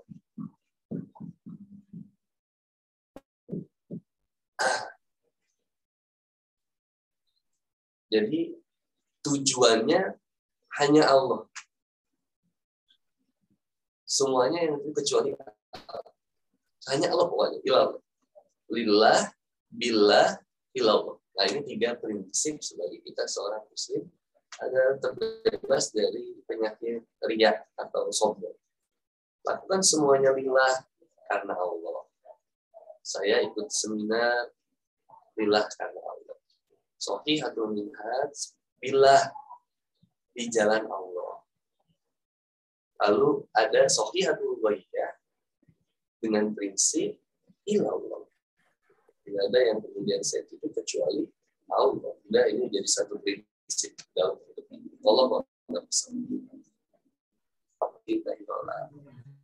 Semoga terjawab. Baik, Ustaz ini mungkin pertanyaan terakhir dari Irfan. Enggak dipersilakan kepada Kambian Rifki dari Jakarta Barat untuk memperkenalkan dirinya terlebih dahulu.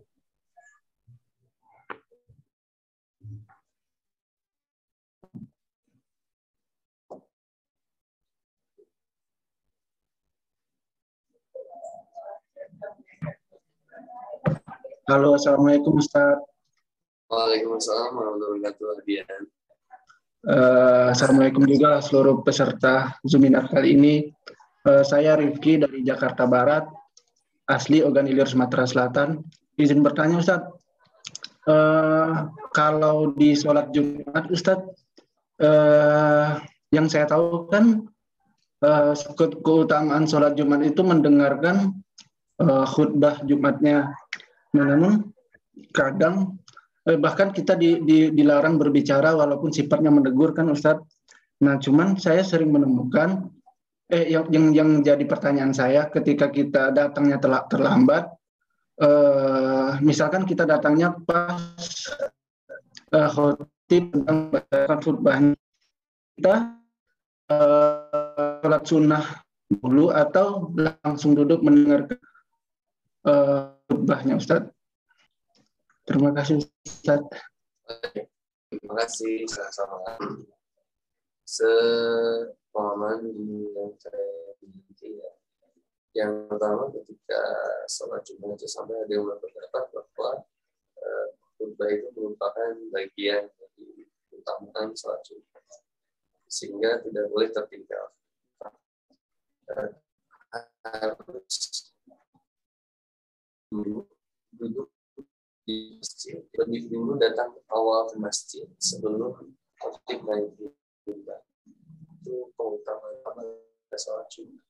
Dan ini menjadi sebuah penekanan bahwa paling perlu kita datang sebelum azan. Sebelum azan. Sebelum khotib nah ketika kita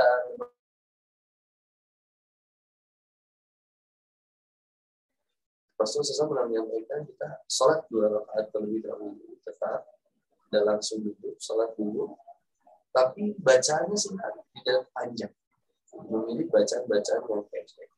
Jadi jangan memilih bacaan-bacaan surat yang panjang sehingga kemudian kita lebih cepat menuntaskan sholat dua rakaat itu dan kemudian kita mendengarkan khotib eh, Jumat kemudian kita bisa fokus kembali gitu ya. Jadi silakan sholat dua begitu datang langsung sholat.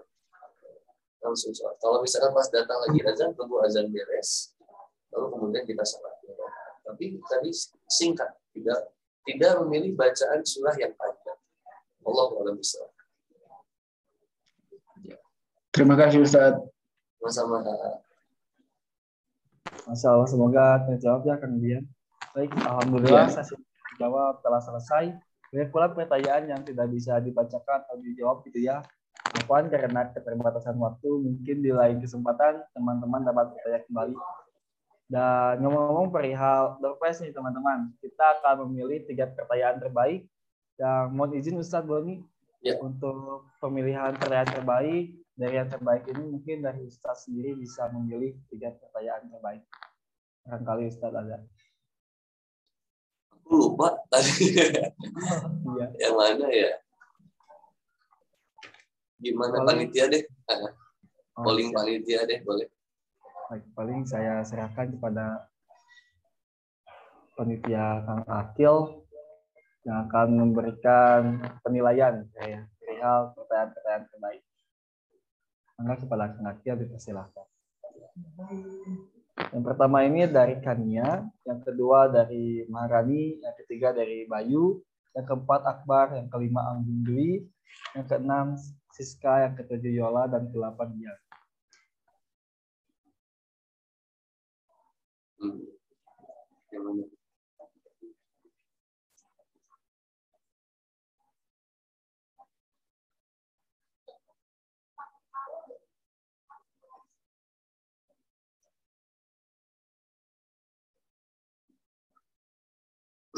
Baik, untuk pemenang pertama yaitu selamat atas Siska dari Palembang. Baik, yang kedua Baik, yang kedua yaitu Anggun Dewi. Selamat. Yang ketiga yang terakhir yaitu dari dari Kang Akbar. Silakan kepada Kang panitia untuk spotlight pemenang-pemenang telah mendapatkan hadiah door prize yang dipersembahkan oleh KAL.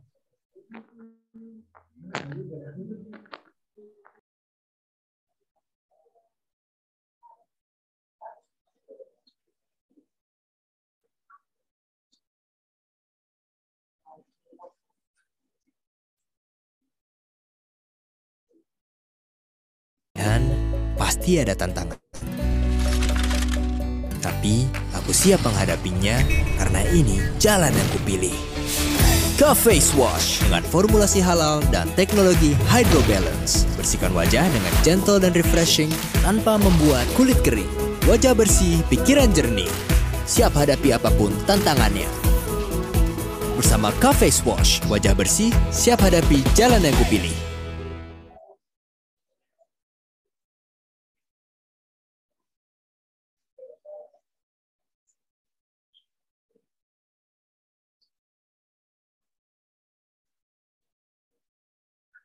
Ya, selamat atas tiga pemenang yang telah mendapatkan door prize dari CAF gitu ya. Jadi door prize itu berupa hadiah dari CAF. Dan jangan lupa teman-teman untuk ongkir ditanggung pemenang ya. Jadi teman-teman diharapkan menghubungi pihak-pihak panitia yang ada di Zoom meeting kali ini. Ya Ustadz, mohon izin Ustadz untuk tidak meninggalkan Zoom meeting terlebih dahulu karena akan ada sesi dokumentasi bersama. Jadi teman-teman kita on cam dahulu yuk. Kita mencatat sejarah gitu ya, bisa foto bareng sama Ustadz Hadi Boni pada kesempatan kali ini. Dimohon untuk PDD memimpin jalannya sesi dokumentasi kali ini.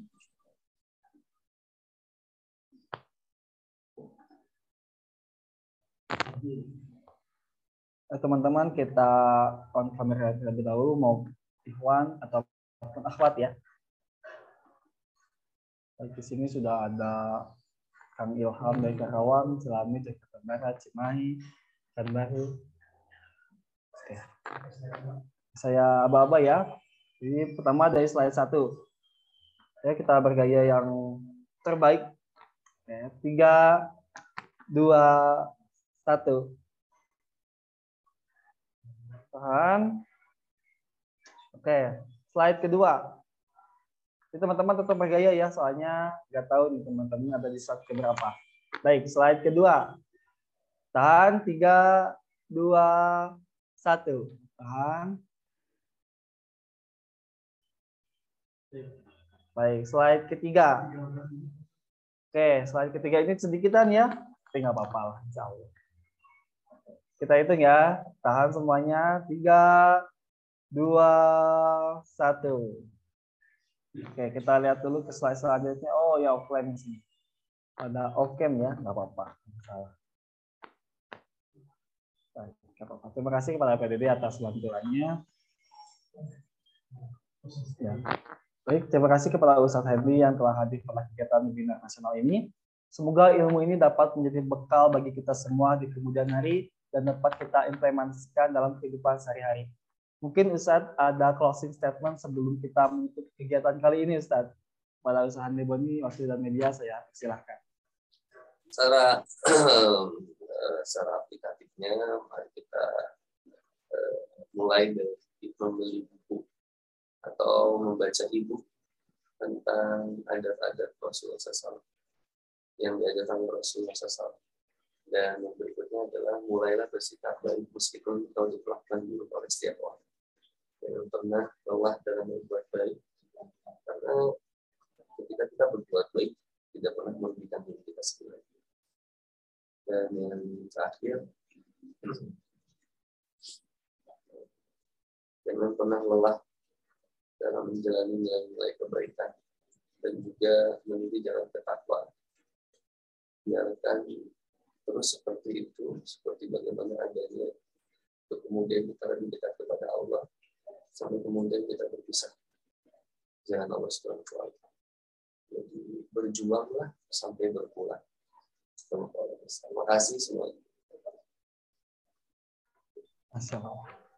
Baik, mohon izin Ustaz, di sini ada beberapa catatan yang insya Allah sudah mau dicatat ya. Yang pertama ini, Rasulullah itu merupakan holistik, aseptin, maupun proven, di mana beliau merupakan salah satu suri tauladan yang baik Lalu cerita teladan untuk mendapatkan kebahagiaan di dunia dan di akhirat itu ada dua jalan. Yang pertama jalan kemaksiatan, Yang kedua, jalan takwa yang Allah inginkan sebagai setiap manusia yang ada di sini. Lalu Rasulullah merupakan suri tauladan yang terbaik maupun punya akhlak yang paling baik. Lalu akhlak ini ada dua. Yang pertama ilahi yaitu sudah diberi tahu oleh petunjuk Allah SWT dan benar. Yang kedua insani yaitu nilai-nilai baik menurut manusia. Alhamdulillah kegiatan webinar telah selesai. Saya ucapkan terima kasih sekali lagi kepada Ustaz Haniboni atas materinya. Baik, kegiatan webinar nasional telah selesai. Tapi tapi teman-teman nih yang sepertinya membutuhkan skincare atau produk-produk sejenisnya, teman-teman bisa mampir ke Instagram KAF. Tentunya skincare ini diperuntukkan untuk ikhwan ya. Mulai nih buat adik atau kakak atau ayah bahkan kakek gitu ya, maupun buat teman-teman sendiri gitu. Jadi produk ini entry guys, murah, meriah, dan mewah. Dan insya Allah halal. Ataupun mampir ke Instagram Albasi, karena di sana menjual produk-produk yang berkualitas pula. Dan untuk akhwatnya, ada nih kajian kemuslimahan yang diselenggarakan oleh Mutiara. Tapi ini khusus akhwat ya. Jadi langsung aja mampir guys, karena mampir itu gratis, yang bayar ketika teman-teman membelinya. Oke, di sini Instagram Kaf ya, teman-teman bisa melihat. Lalu Albasi. Oke, nah ini merupakan Instagramnya teman-teman tinggal searching aja pasti langsung ketemu. Oke, untuk menutup kegiatan ini saya persilahkan kepada Kang Arif yang akan memimpin doa tutup. Kepada Kang Arif, waktu dan media saya persilahkan.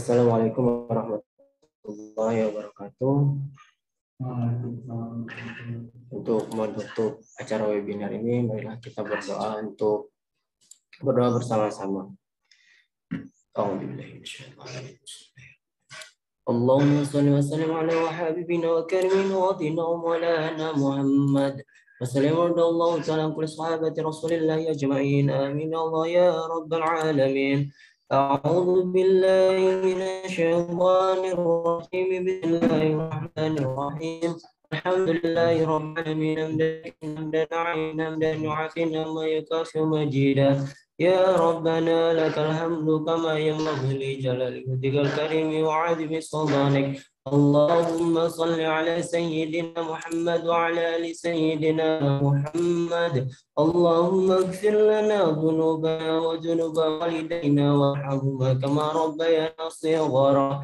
اللهم إنك تعلم أن هذه القلوب قد اجتمعت على محبتك. وتقت على طاعتك وتوحدت على دعوتك وتأحدت على نصرة شريعتك فوثق اللهم رابطتها وأدم مدها واحدها سبلها وامنها بنورك الذي لا يخبر الشر صدورها بفيد الإيمان بك.